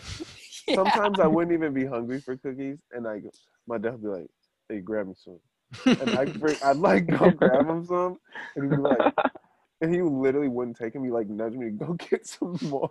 I would have like handfuls of cookies. No. Yo, honestly, my dad was on some of that shit too. He'd be like, "Hey, grab an extra." Like, yeah, yeah. I remember Bill was on that, dude. Evan, I remember we would like fucking, You We would, shouldn't like, we would do these tournaments, and then we would go to your fucking house and drink like a gallon of chocolate milk each. Oh man. and the diets that we had back then is like a diet of a psychopath you know just like just insane I like how are we not having diet milk. I you do drink that much milk. Oh yeah. you're insane for that i have one glass of milk i'm having my blood, my blood is is chocolate milk. Damn. I can't, Yeah. I can't stop drinking it. you do you do like a blood transfer and there's just like chocolate milk going in the iv like coming out I swear, I swear, all that milk gave me like two, maybe three extra inches. Because like the doctor said I was supposed to be six Hmm. foot. for real Yeah. Wow. dude i remember like to Mount. i remember like evan hit his gr- because Evan hit his growth spurt. Like I was like a super late bloomer, you know. Like I didn't like grow till I was like a sophomore in high school. And Evan, you started probably growing like probably sixth, seventh grade. You started getting tall, and I remember like like you started like growing and stuff like that. And I was like, damn, I was like, man, dude, I don't know why I'm like so short. And being at your house, you'd be like, bro, you just gotta drink more chocolate milk. And I'm like, I don't think that's it. Maybe maybe uh, genetics uh, just comes into play. Maybe maybe. And you're like, no, bro, Tommy. trust me. It's all like you had. Me you're not hitting the milk. You Drink just be- milk. I just remember you telling me, you're like, no, bro, it's all chocolate milk. And I'm just like, all right, I, I guess give me another glass. I'll have some more diarrhea. I guess, sure. Incredible. You're just like, or maybe it's because your dad's six foot six. Maybe that's plays. a part Probably, probably that. Honestly, that probably makes a little more sense. Oh my god, I, was, I remember saying that. Oh, that shit was so funny, man. God, being a kid ruled. You could just say anything, and then it was just like kind of a oh, fact. okay. Oh, Or just like do anything to Oh. your body. Word. yeah, you Yeah. could just. I, if my friends Just told hope. me anything, I would just be like, I guess that's kind of a fact now. Sure, why not? You know. And the bummer was that I'd come back from eating shitty food at my dad's place. My dad just like did not know how to stock a fridge, and I'd be eating like the eight inch DiGiorno personal pizza. And I was just like, Dude, those are it's so like good. look back at that. those are fire. though. Like those are so just little ones you put in the microwave. You know, those Bro, are oh, that they- like, and I like. After a day of eating pizza at the concession stand, just come back and eat more pizza. Just like, Bro, they they Man, fed us insane food when we were kids. They fed us insane wild. diets. It's the, It's thing wild the prices. The prices were so like, you you could go there and a pizza could be like a dollar. It could be like five, but you're still gonna Right. get. Wait, are you at like at like tournaments? You mean? at tournaments? Yeah, yeah. Right, the the prices yeah. varied. It was, Right. But it was it was e- either way. It didn't matter. I'm grabbing the I'm grabbing what I need. Yeah, I'm grabbing what I need. I'm gonna wolf it down in 30 seconds and go play my ass off in this championship tournament. I'm gonna drink a Coke, a Powerade. Have you guys ever had to run to the bathroom, like run to the bathroom during a game? Fuck yeah, dude. oh no. I had to do that. Yo, I had to do that once, and our coach was like, "Yo, I'm actually gonna get you in the game here. Like, you, you, you sure you're okay?" And I'm like, "Coach, I'm gonna fucking shit on the court if you put me in right now. Like, I have to go to the bathroom." Yeah, yeah. God damn. Uh, oh, how long have we been going here? Uh, I don't know. Let's. Uh, did you guys? Did you guys come up with like the little like uh game thing that I sent like last week? Did we You're- come up with? The Uh, the never mind. roster. Yeah, yeah, like the little roster thing. No, I completely forgot. Like totally last good. podcast, I did no preparation whatsoever. I barely I can- even had headphones. You're totally good. I, I, have think. two. Dude, that podcast was so funny. Did you listen to it? I did. Uh, Isaac sent me the link to it. That was so funny. Yeah, that was, I love talking about like rehashing like old like I didn't know, 'cause, basketball. like, I had I had heard nothing about that league that you guys played in. Nothing. I had no. oh, I- I no heard way! You didn't know about what was were, like- going on? Because he was busy playing real basketball. Oh yeah, oh yeah. Oh, I no forgot. idea. Evan was in a real basketball league, and we were in a joke nothing. You league guys for literally drunks. just filled me in. It was so funny. I Oh wish- my but 'cause God. I think I was I would have definitely played, but Cook sat like Coach Cook because JMO and and them were playing in it, and Mhm. Right. and uh, Cook sat everyone down, all the teams. He was like, "You're kicked out. Like you're kicked. Like I'm kicking you out if you're playing in that league. Like you're playing Yeah. with us." Wow. I, I was like literally about to do it. I was so Yeah. Damn. It was Because I want to. Yeah, I know it was really fun. I want to tell the story about the way how I lied to Evan about 2K, and it, and to this day, it's the longest lie I've ever told in my life. Yeah, long go lie. wild. We'll do that, and then uh, I'll give my roster and have you guys kind of like riff off of that, and then I think Okay, that'll so- be a good close. Do you want to do your roster first, and then I'll do the longest lie? Sure, sure, sure, sure. Uh, Okay. So I've got so I said like five kids. Uh I feel like you want a sneakerhead kid or an accessory kid on your team that can just like Mhm. tell you all the Mm. shoes and you're like watching one of the older kids play, you're like, all right, that kid like that. He's that. got these on. He's Mm. got those. Yeah. Mhm. Especially like when you're like a white kid in like fifth grade and you don't really know what's going on. Wait, this Oh, is a roster. What's what, is this just a roster for who you, who would you have on your traveling basketball team now? Uh it's like people that would be at an AAU tournament. So like five stereotypes of a kid, uh, like one coach, uh, one type of ref that's at those like kid AAU things, and then three types of parents. Oh, that's Oh, hilarious. man. okay, I can come up with a couple. You do yours. I think I can come up with a couple. Yeah, I think you if we can just like riff as we go. It'll be good. Uh, Yeah. I, I have kid that eats all the concessions before the game and like horrible. That's we already right. covered that. Um, the irrational confidence kid that's shorter than everyone else. So that would have been Tommy for us. would been yeah. Yeah. Wait. No. Just like the little short kid that That'll like just- will throw up two threes and it changes the whole game. Right. And it's just- like, just, you- like, you haven't- go away. You're like, like this little this kid won't get like won't go away.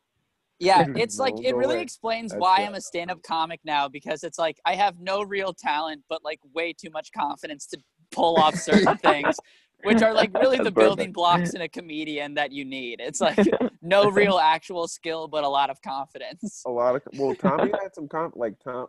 This is just this is just quick, but Tommy had uh, a jumping plan in in fifth or sixth grade. A jump. He had a. It was a fifteen or sixteen week.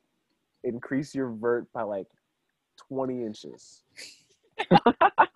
Like And he five was- how foot many Tommy weeks did you do? How many weeks? He did some weeks. I did about 10 weeks. It was 16 weeks. I did 10 weeks. Sixteen weeks. And I think it worked. It, I think it worked Dude, because you then when you I got some bounce, like you when can I hit puberty and everything, and like I finally came into my body, I could dunk on ten feet, kind of, not like a good dunk, but like senior I year, I was like, po- I saw a dunk. Like a weak dunk, like a JMO dunk. you know, Oh, dunk. me and D- JMO could dunk the same amount, and that's uh, I stand by that. No, um, uh, yeah, I would like pull off crazy, just dumb shit like that, just like, and but I would tell Evan, I'd be in fifth grade, I'd be like. It's gonna increase my vert by 20 inches, and I'm gonna dunk by the end of the summer. And Evan's like, I think you should just drink chocolate milk. I think that's all you really need. Okay, I'm sorry, Isaac, if you're on that No, no, no, you're good. Um, I've got the the kid that got into a car and drove off afterwards. Uh, so like the kid that everybody thinks is way Mm. older, or like when you're younger, uh, like adjacent to that is the tatted kid, the first tatted kid. Oh, Mm, when you're in like mm, eighth grade and you're mhm. playing with someone with like one tattoo, and you're And like, you're like- "Is this guy a murderer?" You know? Has It's just like, oh killed shit, I'm growing up. Like this is Yeah. the, this is LeBron I'm about to play. exactly, exactly. I, what about this kid? What about like the little, like the little brother or sister of somebody on the team? They're always rolling the ball on the court, Yeah. oh, and the refs yo. gotta blow the whistle and be like, "Get the ball!" And they're like, "Sorry, sorry," and then they like run Did. Mo have a little brother? I feel like Mo had a little sibling yes. that was always His at the was, games. That was, Uh, his name was Waziri. Yeah, yeah, why- yeah, Waziri. that's right. That's right. Yes. Most yeah, most family I man. saw him the They're other cool. day over at um over at Layman's. It's right next to Annunciation, and Mhm. uh Mm. he looks just like Mo. I thought it was Mo. I was gonna say like Bro. it's Yeah. crazy. It's I crazy. saw Mo walking around that neighborhood too. Uh, really? He's he's yeah. Oh yeah, he would be back. It's summertime, Yes, I saw him walking around, but it could be his little brother, maybe. I don't even know. dude. I was like, dri- It might. I was been. driving and I was like, "Holy shit, that's fucking Mo!" You know? It might have been. It's crazy. Spitting. In Yeah. I got one for but for a referee. Go for it. There I don't know what was up with these refs, but like all of them I don't know, they like had varying degrees of friendliness. But there was one ref that was just like always trying to like have side talk when I like take out the ball or something. Be like trying to have these like small like so how are things going? I was just like I I don't know, it's like fine, I guess. It's just like playing a game. but I like those very are those distinct refs, mem- man. Those are those refs you need to keep an eye on. Yeah. was like I know. weird. Those refs that just try to Like- shoot the shit like in between Yeah, plays like, and try- shit. Trying to hang out and be like, no, that's this is not. That's Like, not bro, at all. We're not cool right now, you know? no, no, it's not your Or job, those- man. or um, par- uh, I wouldn't say parents in the stand, but a person in the stand maybe that's like a rank a ranker guy. The coach like- oh, The, like, visiting No. guy. Yes. got like the clipboard and everyone's like whispering. Yeah, it's like Yeah. some it's like some fucking boring white guy that works at AutoZone and he probably has like such a lame fucking life.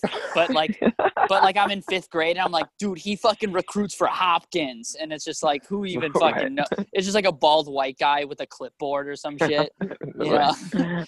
but word got out. Yeah. um, kind of back to refs. Do you guys remember the ref with the grills? Especially in the Catholic League, he would constantly ref those games, but he was like Big a time. celebrity for Yes. us. Big time, bro. yes, Big time. absolutely, absolutely. In the Catholic cat was a star. grills. Yeah, Yeah, big he- time. Like He ref some other gold. traveling stuff, but he was like consistently in the Catholic leagues, like through like fifth through like eighth grade. Like we all knew him by Yeah. like eighth grade. We like dap him up and stuff. Like Yeah. Yeah, because like we played for the team. Our team name was THC, like the Hoops Company, and it's like some dumb like weed joke that we were making in high school. And like he would come up to our bench, and be like, he'd be like, "Hey, I know, I know you guys are smoking that loud," and it's like, "Yeah, dude, our name's THC. like, what do you think? Like, of course we're high right now. Like, obviously." Yeah, that was back when you were smoking, Tommy. Yeah, I'm not smoking anymore, but I was smoking back in high school um, when on I was note of- cool. when I was cool as hell. uh, as far as parents go, um, we talked about the like loud dad a little bit, like Mo's dad being like a hero. Um, right. I think it also like it hits different uh, when it's a loud mom. That's my mom. Mm. Mm. That's my mom. Yeah, ev- your yeah, mom, Evan- yeah, your mom. My Evan. mom. Oh my god, I could hear it. He's like the only voice I hear. Absolutely. And just like in general, like you're used to hearing those old guys yell at like the refs and stuff like that, but like you get a distinct mom voice in there, like the, the whole Right, game authority. changes. I feel like a Authority, loud mom is more intimidating. Brett- Don't you oh, feel yeah. like? Because everybody has like a loud dad. Like loud dads are so common. It's like, yeah, these guys are all loud idiots. Yeah, like a loud whatever. mom at a game, you're just like, okay, if I mess up, this woman might kill me. I don't really know what's going that just on. brings You know? that that just brings that mom uh, like that mom fear out. Like your mom, just like Yeah, you're just kind of like you're, you're shooken up a little bit. You know, you don't really know how to. yeah, Like a loud dad, you're like, I get it, I got it. A loud mom, you're like, am I in Yeah, trouble? What's going on? am I in trouble? you know? Yeah, That's right. I say your That's right. mom too, Tommy. Your mom was your mom was But here's the thing: your mom was loud and knew what she was talking about because she, my mom was just like upset and she was like, "Hey," like she didn't like know how to really articulate it because she doesn't know sports as well as your mom. So it was like, so yes, they could have both been loud, but it was a it was a different. different loud. It was a little different. Like your mom was like, "Hey," you know, like making sense. You know, just like, "Hey, that was offsides," and my mom's just like. This is bullshit. This the whole game is and it's like, what's bullshit about it? And she's like, I don't know. It's just bullshit. He's freaking out. Little more Uh, nonsensical. Not necessarily during Southside, but Nick and I's dads during uh, Catholic school games. Not necessarily when they were alone, but whenever they got together, they'd just kind of Yeah. sit there and like it was more for each other than for anyone else. Yeah. But just be like, Kids just hand each "Hey, other up. ref!" They're like doing bits. yeah, like who could be who could be the loudest and most obnoxious? Yeah, that would, that would be me if I was a That's dad. what I'm gonna be. That's that's how. I'm Honestly, that's like when I when I you know if I ever have children, hopefully they have a son that plays sports. I'm gonna be so obnoxious at those games. I'm, Yeah, I, you. I'm gonna I'm gonna go full like I'm gonna go like full Randy Marsh. I'm just gonna bring like a six pack to the game. It's gonna be 10 a.m. I'm gonna be cracking beers in like the Hopkins gym, and I'm just gonna like be kicked out of like a drunken disorderly, and like my kid's gonna be so ashamed. But it's it's gonna be good for him, you know. worth it, worth it. He'll That's- need Yeah. Yeah. I don't know if I want to have kids, but I definitely want to coach like a number of youth basketball teams at some point in my life. Yeah, Yes. yeah. It's fun. which is like the which is like the plot of so many movies which is just like what a like here's a like every so many movies in like the late 90s were just like what if a guy who like got in trouble with the law coached like a group of like ragtag like inner city kids in some sport and we just gave him a bunch of children to supervise and everyone's like yeah that'd be a great movie actually it's like a it's a great movie plot There's this movie from like 1979, I think. It's called Fast Break. And it's about this dude that Mm. like is working at like a deli in New York or something and like gets offered this job to coach a basketball team at this like school that doesn't have a basketball team. So he has to like recruit these guys, drive across the country to this thing and coach them at this like weird made up college. yeah It's so Uh-huh. fun. And they do like a crazy, insane Super Troopers bit where they're all like high and like driving across the country. And the cops like are about to pull him over, and they all start like eating this like pound of like weed that they have. to go find children for the basketball team.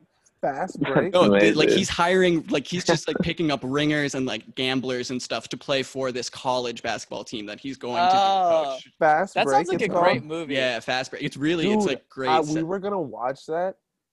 So it was white white white guys can't jump or white boys can't jump.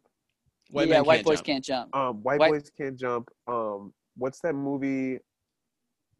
Love and Ba- or uh, he got game. Coach Carter. Um, it's the De- um Denzel Coach Carter. He got game. no, No, no, he not got Coach game. Carter, No, it's not Coach Denzel. Carter. No, no, Actually, Denzel. Oh, the, He, got game is the one with Ray Allen and Denzel. bro, I love Yep, that fucking movie. He movie. got game. He got game. White boys can't jump and fast break. We were gonna watch riding up to like, um, uh, it was a South Side. It was like Jake Wright's cabin. We were gonna watch one of those three. So we were gonna watch a weed smoking some type of It's an movie. outrageous movie. It's That- very and we didn't end up watching it, but that would have been crazy. We wouldn't know what was going on. Bro, Evan, we should watch that. We should watch that movie together, Let's watch it. And then come back on the podcast and talk about the movie. And I'll do about a the fast movie. break Oh, pod for okay. sure. Do a fast break, like rehash the movie fast break. We all watch it. That, And we that all- is not. Actually, we should. We all link up, social distance, and like a deck somewhere. We get a TV going, and then we get super high and watch fast break, and then we rehash it on the pod. It sounds like a great time. That's my plan. Hey man, if you guys can make it happen back there in Minneapolis, I will Skype in for it. Yeah, I'm in California right now. Oh yeah, yeah, yeah. That's real. That's that's fair. So Evan, I can't golf What? tomorrow. Yeah, dude, I moved. I went to California for a month to surf.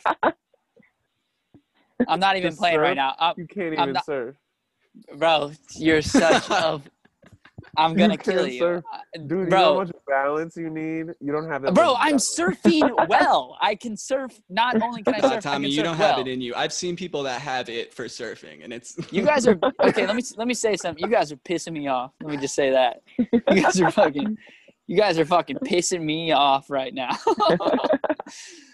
um. So yeah, I can't you better golf stay tomorrow. away from those sharks, though. But you can't golf tomorrow. That's okay. Bro, I saw like a, I was I was swimming near a bunch of dolphins today. yo, Tommy, hit your uh, hit your Evan Lyon story. Okay, yeah, yeah. Okay, so this is the long. This is the longest lie I've ever told. So, so it's it's like it's probably like fifth grade. So it's probably we're all playing on the same Southside team, and obviously what we kind of been talking about throughout this pod is that like Evan Evan was our player, like he was the guy, you know. But like I was super competitive with Evan because like I mean I, I think I was like starting at that time. I was a good player myself, but like not the star, you know, not like the guy, not the go-to player. You know, I was just like a point guard. You know, so I was always like super competitive. Me and Evan would play one on one all the time. I'd always want to the beat him. You know, we'd play we'd play one on one constantly. You know, and uh, but you'd always win, obviously. But it, you know, so Evan one was, day after it was practice, close though. It would be close though. we we had some good games back in the day. Uh, you know, I'm not I'm not saying I wasn't bad. I was good. I was a good player, but I mean, you were the guy, obviously. Right. So, anyways, so Evan one day after practice, we're talking about like 2K, and Evan's just like, you know, and our like relationship, we're just always kind of like talking shit, like uh, minorly, you know. It's just, so Evan's just like, bro, I'll bust, I'll bust your ass in 2K, and I'm just like, and I've never even played 2K, like I've never, I'm like I don't know how to play 2K, and so he's like, I'm, a, and I'm like, bro, you won't bu- bust, I'll fucking crush you in 2K, like you can't even see me in 2K, and then Evan's just like, all right, bet, like, do you have a PlayStation? Like, and I was like, yeah, I think I have. I actually had like 2K7 at the time. You know, it's probably so it's like 2007. So no, like it, he it comes, up, was because it, was um because because Boston was really good because they had just won. Yeah. So they they had like on to- Garnett and Pierce and like the whole Celtics Yeah, team. yeah. Yep. Yep. And uh, so Evan comes over, and you know, the whole time I'm like, "Fuck!" I've talked all this shit about 2K. I don't know how to play 2K really. I don't know how I'm gonna beat him. I came And ready two- too. I came. and you ready. came ready, and you were like, you know, you, maybe you weren't the best 2K player, but like you you played before, like you knew you knew what to do. Yeah. And uh, but but I talked so much shit on this game, so I'm setting up the game, and I don't know if Ev- Evan doesn't notice this, but I what I do, I had no what I- he does he doesn't notice this. What I do is I put Evan versus just the PC, like the computer on advanced mode. And Evan, for the whole game, he's just playing against the computer, and I'm pretending to play the whole entire time I'm getting So- my ass whooped. I'm because like, it's on it's it's on advanced like mode. I already like, do this. I already do this. You know where you sit up and it's like like you're really playing, and then it's Yeah. like I was like, I was, right so and and and here's the funniest part is that when it's two people playing like you know the circle is under the uh, avatar figure you know to Yeah, show yeah, that yeah. like someone's controlling it there's no circles under any of my players a- at this time it's just it, it couldn't be more obviously like against the computer like the way i'm Damn. playing how like how mechanical it all is you know You're what I like one of those kids in like a 2000s like TV show that's like half holding like a controller like this. yeah i mean literally. I mean, I'm just doing the whole like pretending like the like clearly not playing a video game. Anyways, I fucking beat Evan I've by like 40 been more points. like or I don't. shook. I've never been more shook. Like, But the computer does. Computer beats Evan, and then Evan's just like, "Damn, dude! Like you Mind fucking." blown. I He was like, mi- mind he was mind blown, and he was just like, and Evan was just earnestly like a good sport about it. He was just like, "Damn, you really like messed me up in 2K. I guess you are really good." and I was like, and my ego at the time was like, like, like, yeah, I am, I am that good. You know what I mean? Like my ego was just out of control as a as an 11 year old or whatever. Wow. And so then fast forward to uh like years years later, it's like sophomore year of high like, school Yes. and we go over to Toma's later. house. We go over to Toma's house, and I think like everyone's chilling at Toma's. Maybe people are smoking a little bit. I don't know. It's like sophomore, junior year in high school, and uh, people are playing 2K. And Evan's like, "Hey man," I like step in the room, and Evan's like, "Hey man, you don't even want to see Tommy in 2K right now. Like he, he'll bust any of y'all in 2K." And I was like, "What?" And he's like, Just "Yeah, assuming bro." that he's kept this skill up for years. Like, Well, I completely forgot about the lie. I completely forgot about the lie. And then Evan's just like, "Yeah, bro, Tommy's the coldest at 2K. Like he'll fucking he'll fucking bust any one of you." And I was like, "Oh, oh fuck." oh. like I I oh. remembered. I was like, "Oh yeah, dude, this is what happened. I lied.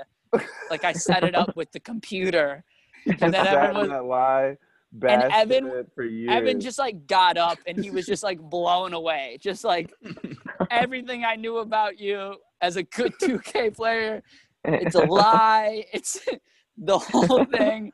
And I'm like, I'm sorry for lying, man. I just, Dude, you I really, laughed for like five minutes. You just, yeah. I thought it was so funny. I was salty about it. I was like, I don't know why I was salty about it. I mean, we weren't really like- so. We, I mean, we were like because I joking. technically was. Yeah, I don't know why, but I was. I was like, fuck. Like. Well, because I lied to your face. I didn't tell you the truth for five years. That's why you had every right to be salty and mad at me. I told a s- no, because I literally like, I literally like told everyone. I was like, I was like, dude, like, yo, there's this kid. I'm like, you were not fucking with my friend Tommy at 2K. we I mean- I said, I mean, I beat you by like an obscene amount. You know, it was like 40 points. Dude, yeah, bro. Uh, You, we, yeah, we. Or, we I mean, I didn't, Fame. but- we played Hall yeah. of Fame, and you killed me. I told everyone. Yeah. everyone.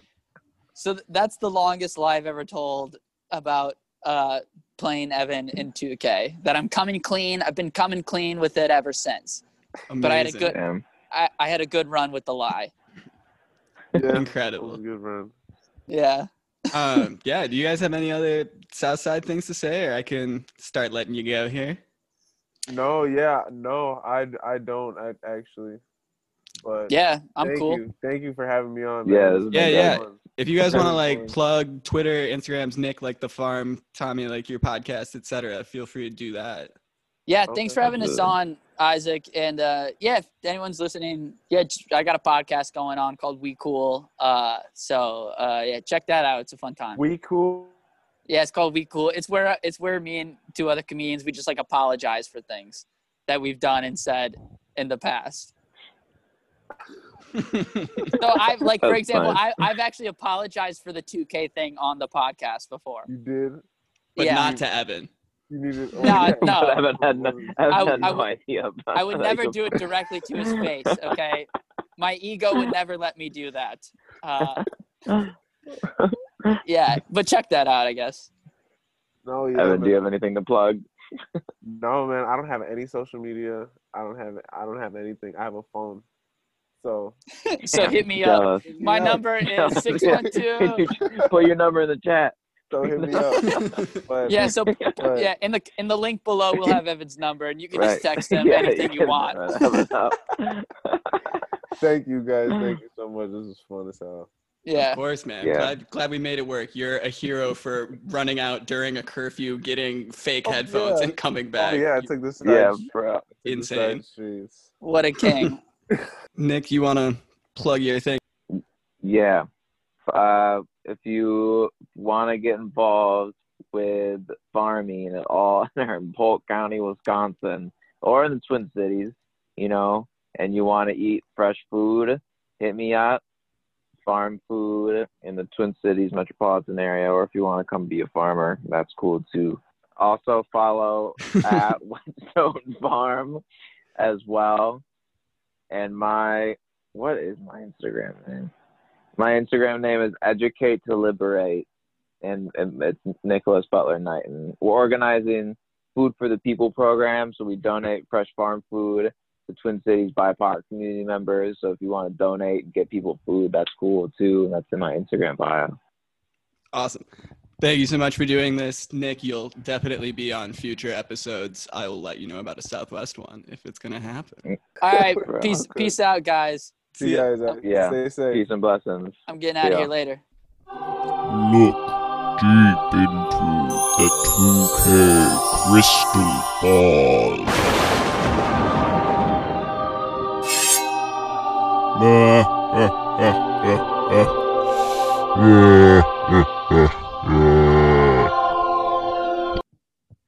Uh, so let's move on. Let's go back to Killian Hayes here. Uh, I do a goofy thing. I play 2K mainly like as a simulator, like an engine to simulate or like generate teams with young prospects for me. Uh, so like I add six teams. Uh, so there are 36 teams in the league. Thins out the talent a little bit. I do a fantasy draft to like really thin it out. Uh, and then I simulate two years, so I get this year's draft and next year's draft as however accurate as the draft guys, and then me editing it based on listening to all these podcasts and stuff. Uh, get, uh, and then I like make 36 different lineups full of these young prospects and stuff. Uh, So, I've where are this? Where are the six additional teams? um there like, you can do you can like create uh do that but it like takes a little bit longer to load all of those individually so i'm lame and just do uh like older versions of teams with good jerseys like i throw in the old wolves uh Gotcha. like old jazz old uh the sonics because there isn't a sonics uh the new jersey nets old raptors with the raptors jerseys and uh like the 2001 76ers for those like black and gold or like the 06 uh wizards. I mix it up some there sometimes there but those are like the favorites. Uh but yeah so we've got three different lineups here three different rosters that uh 2k generated uh that have killian in them. So we got the first one here. Uh this one's kind of fun. Uh we got killian jalen green josh richardson Jayson Tatum, and Jarrett Allen as the starting five. Uh, you got Nerlens Noel, Thon Maker, TJ Leaf, and Alonzo Trier on the bench. How do we TJ Leaf still in the league. Still in the Uh, league, apparently. Um, UCLA to legend TJ Leaf. Um, I think that that's an interesting team. You have a lot of shot creation on that team. Um, Killian and Tatum is uh, a wonderful fit. Uh, Jalen Green's going to put a lot of pressure downhill. Josh Richardson's low usage, um, and as is Afro. Like you got you got a lot of lot of good young players that fit together. The bench is pretty whatever, but that's as far as benches go. Um, so yeah, talked about uh, so Killian's kind of like a third option here. How do you do you see that Oh, I think he's two. I mean, I think that he's, He's- two over he- Green? yes, because he can dribble, um, which is Green's issue. because Green can't really initiate offense like that. Um, his handle's pretty herky jerky and can get pressured. I think that um, you'd run a lot of DHOs with with Killian and Tatum. Um, you'd want to be motion heavy just to get uh, Green on islands. Um, You kind of get like Green and Richardson slashing off ball. Yeah, that'd be the idea. And then depending on how real Green's senior season shooting improvement is, um, you know, you couldn't help off of him. So then that gives Tatum a lot of room to operate. I mean, that's an incredibly fun team. Definitely. That's kind of like how it usually shakes out. Like, you know, you get more young players because it's thinned out. I'll like sack guys that I don't like watching play as much or like know what the deal is. I want to be like hypothesizing the whole time while I'm thinking about how these teams are going to play. Uh, so let's go to team number two. Uh, we got Collin Sexton, uh, Lonzo Ball, Will Barton, Darius Bazley, Noah Vonleh. And then off the bench, we have Killian, Keldon, Goga, and BJ Boston. You can switch up lineups here however you want. You can like start whoever you want. Uh, Hmm. You can play basketball god essentially because it's 2K and there are no rules. This is a very interesting team. I'd like to hear your thoughts on this one to start out.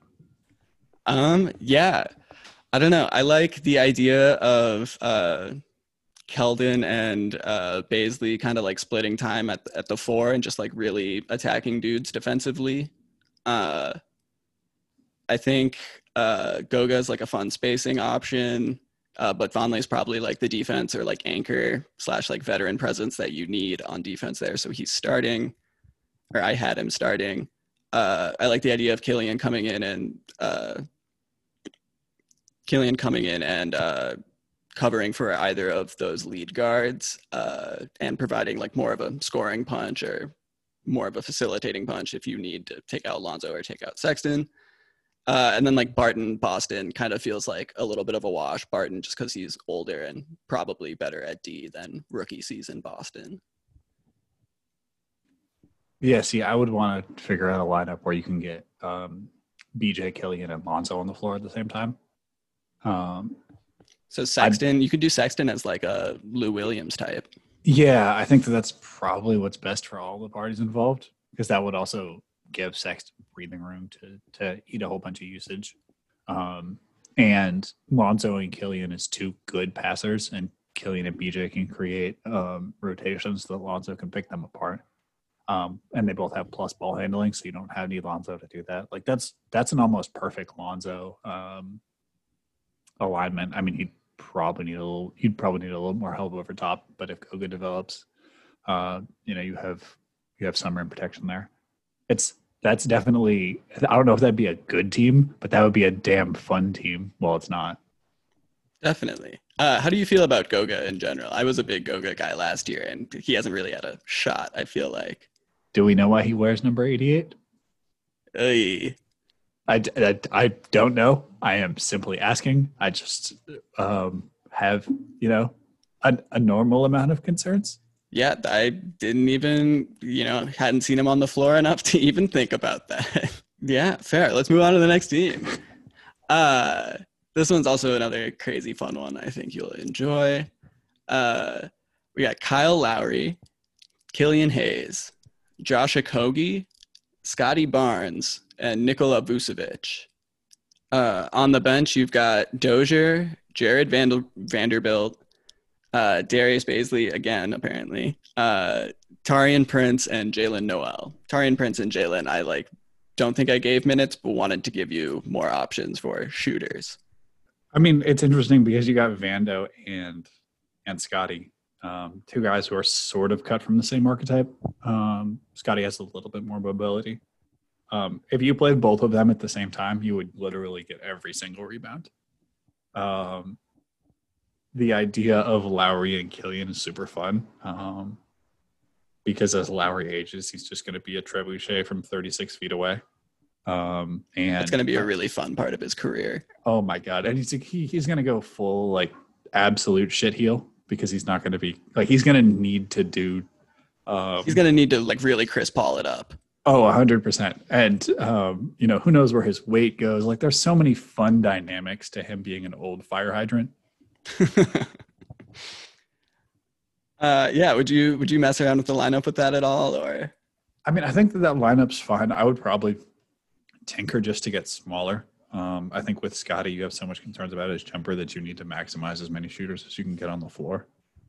Do you think Uh, Scottie's eventually going to be able to play five? Yes. Yeah, I think That's- Scottie needs to be able to play five. That's super exciting, given that he's going to be playing point guard next year. Uh, yeah, starting at point guard. There are literally no other point guards on the roster. I've never been more excited for a team than uh, next year's Florida State because um, its two best players are going to be Scottie Barnes and RaiQuan Gray, um, two are two uh, beloved uh, big guys who love to dribble. Talk to me about RaiQuan Gray. I haven't heard much on him. Okay, so RaiQuan Gray is like um, he's built like a fullback, but he's six seven. Um, he's like uh, extremely good value Zion, uh, dollar store Zion, if you will, um, and that he loves to dribble. Like he he's a dribble, pass, and shoot, like big bodied, like wing. But Okay, he's yeah, yeah.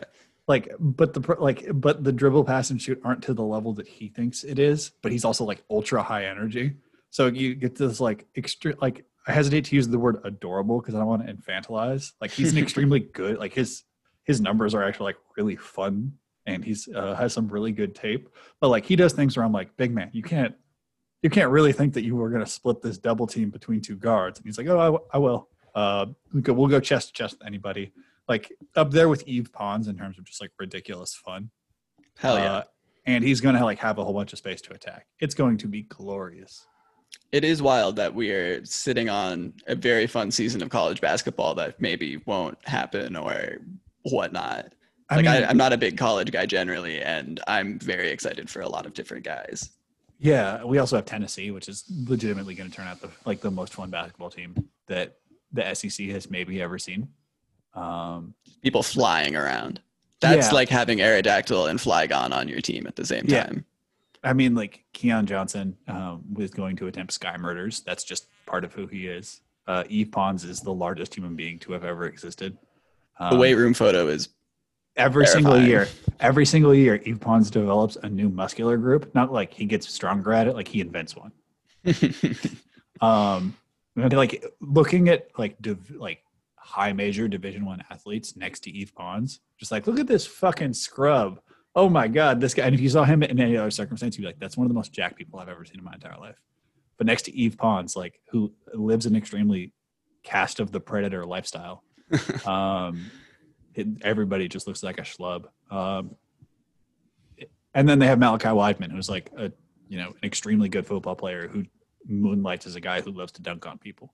There's so much fun at Tennessee. It's gonna be gonna be a good time. It's a weird like I I don't necessarily enjoy enjoy a lot watching college basketball because it's a lot of six on six, um, which I find to be tremendously boring and not really helpful for anyone's development for the most part. Um, the idea that like Rick Barnes had his second act where he decided like I'm just going to let him play and I'm going to get a whole bunch of athletes and we're going to have fun is one of the funnier reinventions of a guy. Completely wild.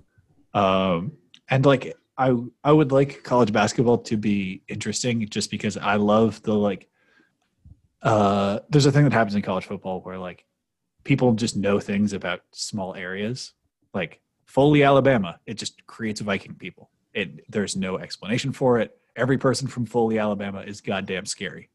It's just life. And basketball has a few of those. Like everybody knows that people from Seattle, for whatever reason, are given the ability to shift anyone in front of them, and that you like you don't try to- Jamal Crawford thing. Yeah. uh, Kevin Porter Jr. It doesn't make any sense when you see how big he is in person. You're just like, how can you move like that? Um, and then you have like small elements, like people from Kinston, North Carolina. Don't try to fight them. Don't try to out tough them. It will go very poorly. Um, and I like when college basketball is good because you just learn like these little areas where they have reputations you didn't know about. it's lore uh, building. Yeah, like everyone from upstate New York can shoot the shit out of the ball. Is there any explanation for it? Not particularly. It's just one of the like.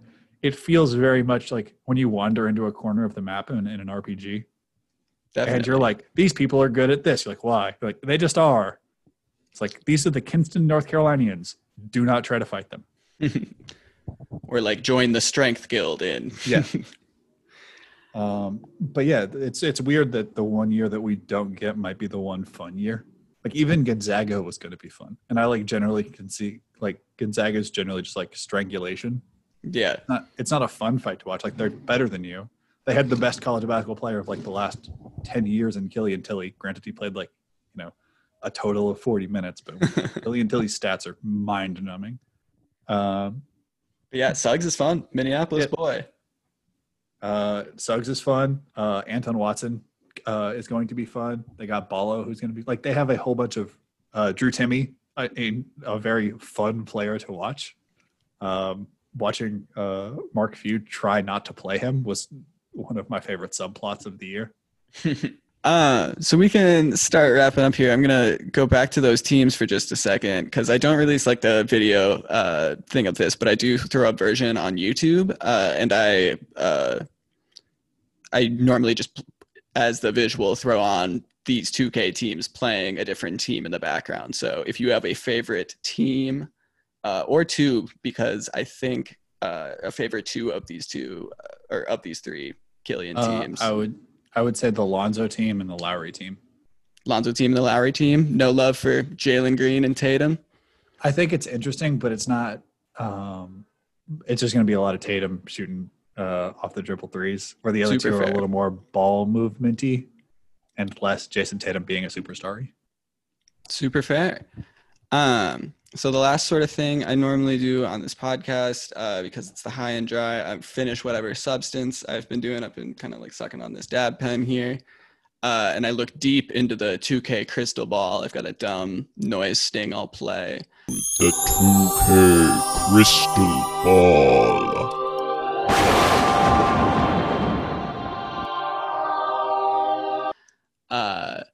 And I try and come up with some dumb prediction about like NBA futures or uh, some like addition to the game or like the game's culture in some ways. I kind of got, uh, I feel like I've said this on like four podcasts now, but I got inspired by uh, a no dunks question where somebody was like, instead of doing jump balls, we should just like install like little air cannons that like come out of the ground and like shoot it up into uh, like the same spot every time. So we'd like solve jump balls. And I'm like, that sounds cool. Like I'm here for more theatrics. I'm a big like theater guy. Uh, like I like the Houston Rockets did like the red carpet thing a little bit for like coming in. Uh, I don't know. So I'll give you like a minute here. I'm gonna run grab some water and uh, we'll come back with our 2K crystal ball predictions or things we'd like to see. Okay. All right. All right. All right. All right. Um, I've gazed deep into the 2K crystal ball and thought deeply about what I'd like to see. Uh, and I don't know. I was thinking about how like the Lakers were posting like Instagram stories and whatnot of like the Madden record, like in the hotel, like the Hotel Madden, uh, like tournament or whatever that they were having.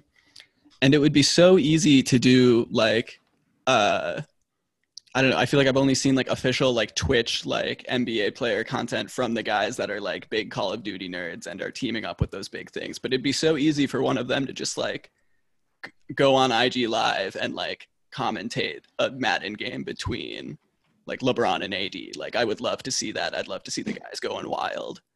Uh, Um, yeah, I would I would love to see a game between hecklers and NBA players.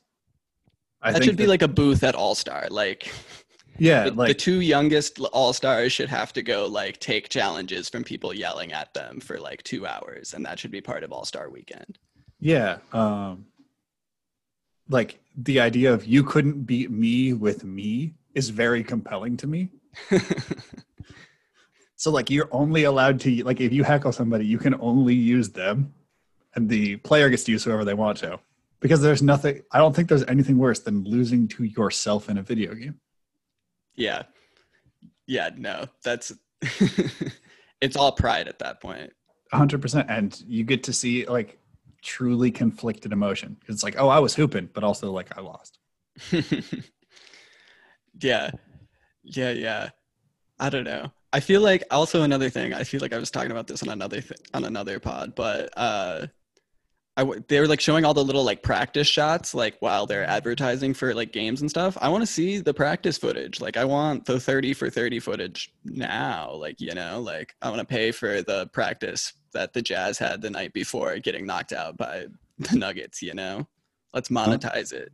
Fix So- league pass with the money from that. that fixed league pass with literally anything. Um, so my first one is like sort of an evergreen thing. You brought up uh, All Star Weekend, and it's something that like I think we need to settle actual debates at All Star Weekend. Um, like the idea of who's the fastest is the best All Star event we could possibly have.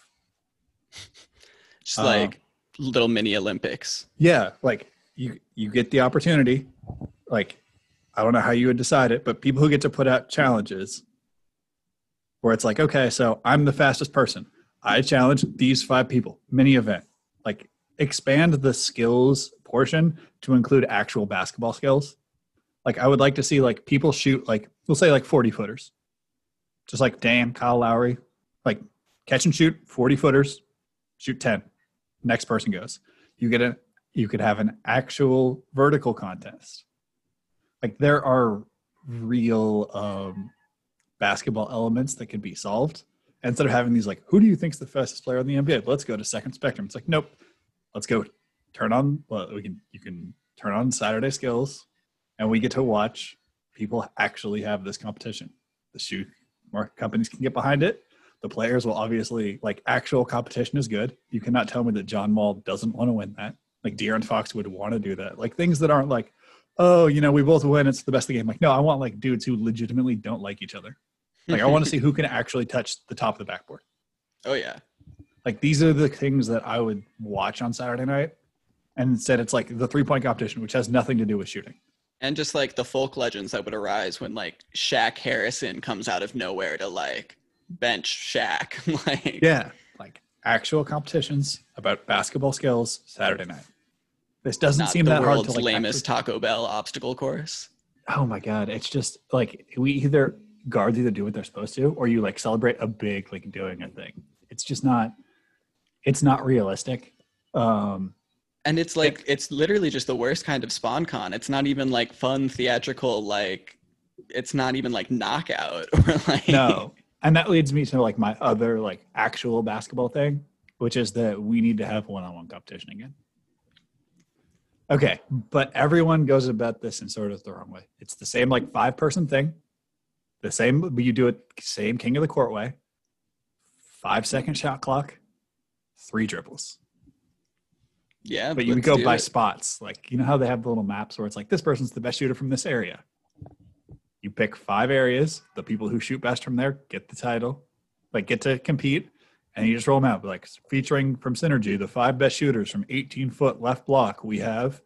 You roll those five dudes out. You give them a shot clock. You got a five next spot. Yeah, I mean, I'm here for it. I think if there is another lockout thing going on, uh, post bubble in in the face of COVID and whatnot, uh, real opportunity for a lot of these sort of like pay per view basketball things to rise up. Like, how much would everybody pay? Like, if players are locked out, like, how much would everybody pay for like tape of two guys doing it, like going one on one at the Harlem or like you know? It's not Uh, even like uh, how much realistically would you pay for like the we'll say like an hour and a half of footage of Olympic one on one. Oh, like probably two hundred fifty dollars. Like That's like like just an hour of like Paul George versus Devin Booker versus KD versus Anthony Davis versus Jayson Tatum, and they're just rolling the ball out like a small dribble amount. Like that is something that everyone would like to do, and it like there's a thing that happens with like these events where like everybody just like smiles. It's like whatever. Like no, you you mic that up. You ask Devin Booker what it felt like to eat a 16 foot jump, 16 foot step back. He's gonna have some opinions. Oh yeah. Yeah, I mean, I'm I'm all for that. I feel like I don't know. Uh, High Flying Bird kind of like pitches that it's like Netflix movie. I, I don't know if it's a great movie, but it says all the like, you know, actually players could make a lot of money off of themselves, you know, and like, you know, we all know that, but it's nice to see it in a movie. Yeah, um, this this goes back to my like G League opinion that the best thing you can do when you sign a pro contract is just start an Instagram account and just upload like two dunks. Like that's the easiest money in the entire world, and nobody ever is like, well, how are these kids going to make money off the NCAA? Like, one, there's obviously money, but two, it's like there's a whole bunch of people who are begging to like watch a kid dunk and then look into the camera and be like, wheat thins. yeah, no, like for real. I yeah, I would also like watch a show with an NBA player just like taking guys like that are on like the edge of like pro, semi pro and getting them professional opportunities. That's a fun thing. I'd pitch that. There's a number of things that the NBA could do to fill up like NBA TV and League Pass with content, but they don't. Um, NBA TV and League Pass are both like wonderful entities that deserve to be filled with um, legitimate like basketball And, And not like send people to YouTube or like Reddit streams that do the job better. I would I would love to pay for NBA TV and um, League Pass and get like every cent of my money's worth. And instead of like hours of actual basketball philosophy or you know game breakdowns or a look into this like world, it's like replays of things that were filmed in 2008 where they show like how Dwight Howard likes candy. I just I, it's hard to take the NBA seriously at times when they're like, we take, you know, they're like, oh, we love our social facing content. It's like, I can't give you money for the things I want because you refuse to make them. Yeah. Yeah. It's, I'm sure there's a whole bureaucratic red tape, whatever nonsense. And I'm sure players feel like they're more protected by having less out. But th- I think there is a looming thing coming, especially with the lockout potentially looming and COVID forcing a lot of reckonings, we'll put it that way. Uh, so yeah, thank you so much for coming on. Thank you for going along with me here. Um, do you want to uh, plug any of your stuff again? And uh, if you've got like a charity or a cause or anything that you'd like to highlight, feel free to throw that out. Thank you so much for coming on High and Dry, man. Uh, thank you. Um, you can you can find me on Twitter at, at above the break three. Um, in in my uh, Twitter bio is the link to all my Patreon uh, breakdowns. Um, uh, of course, they're they're all free. the The money is just if you want to support my purchasing of uh, overseas video packages or or stats to try to make uh, this information more available. If you'd like to pay five dollars a month, you can get my gimmicky and fun uh, uh, breakdowns of uh, players uh, or Pokemon as NBA players or a tabletop RPG set in a directional Eastern European country where you try to uh, make your league not go bankrupt. Um, if you would like to donate to a charity, Newark does not have clean water. There are many charities that help that cause, um, and it is essential work. Well, thank you so much again, PD, for coming on. Uh, really go check out the Patreon because all the info is really great there. If you've got a few bucks to spare, definitely worth it. Um, yeah. Uh, thank you for listening to this episode of High and Dry. You can find us on Twitter, Instagram, uh, YouTube, on Twitter and Instagram at High Dry Draft Pod. Thank you so much. That was really fun. Thank you.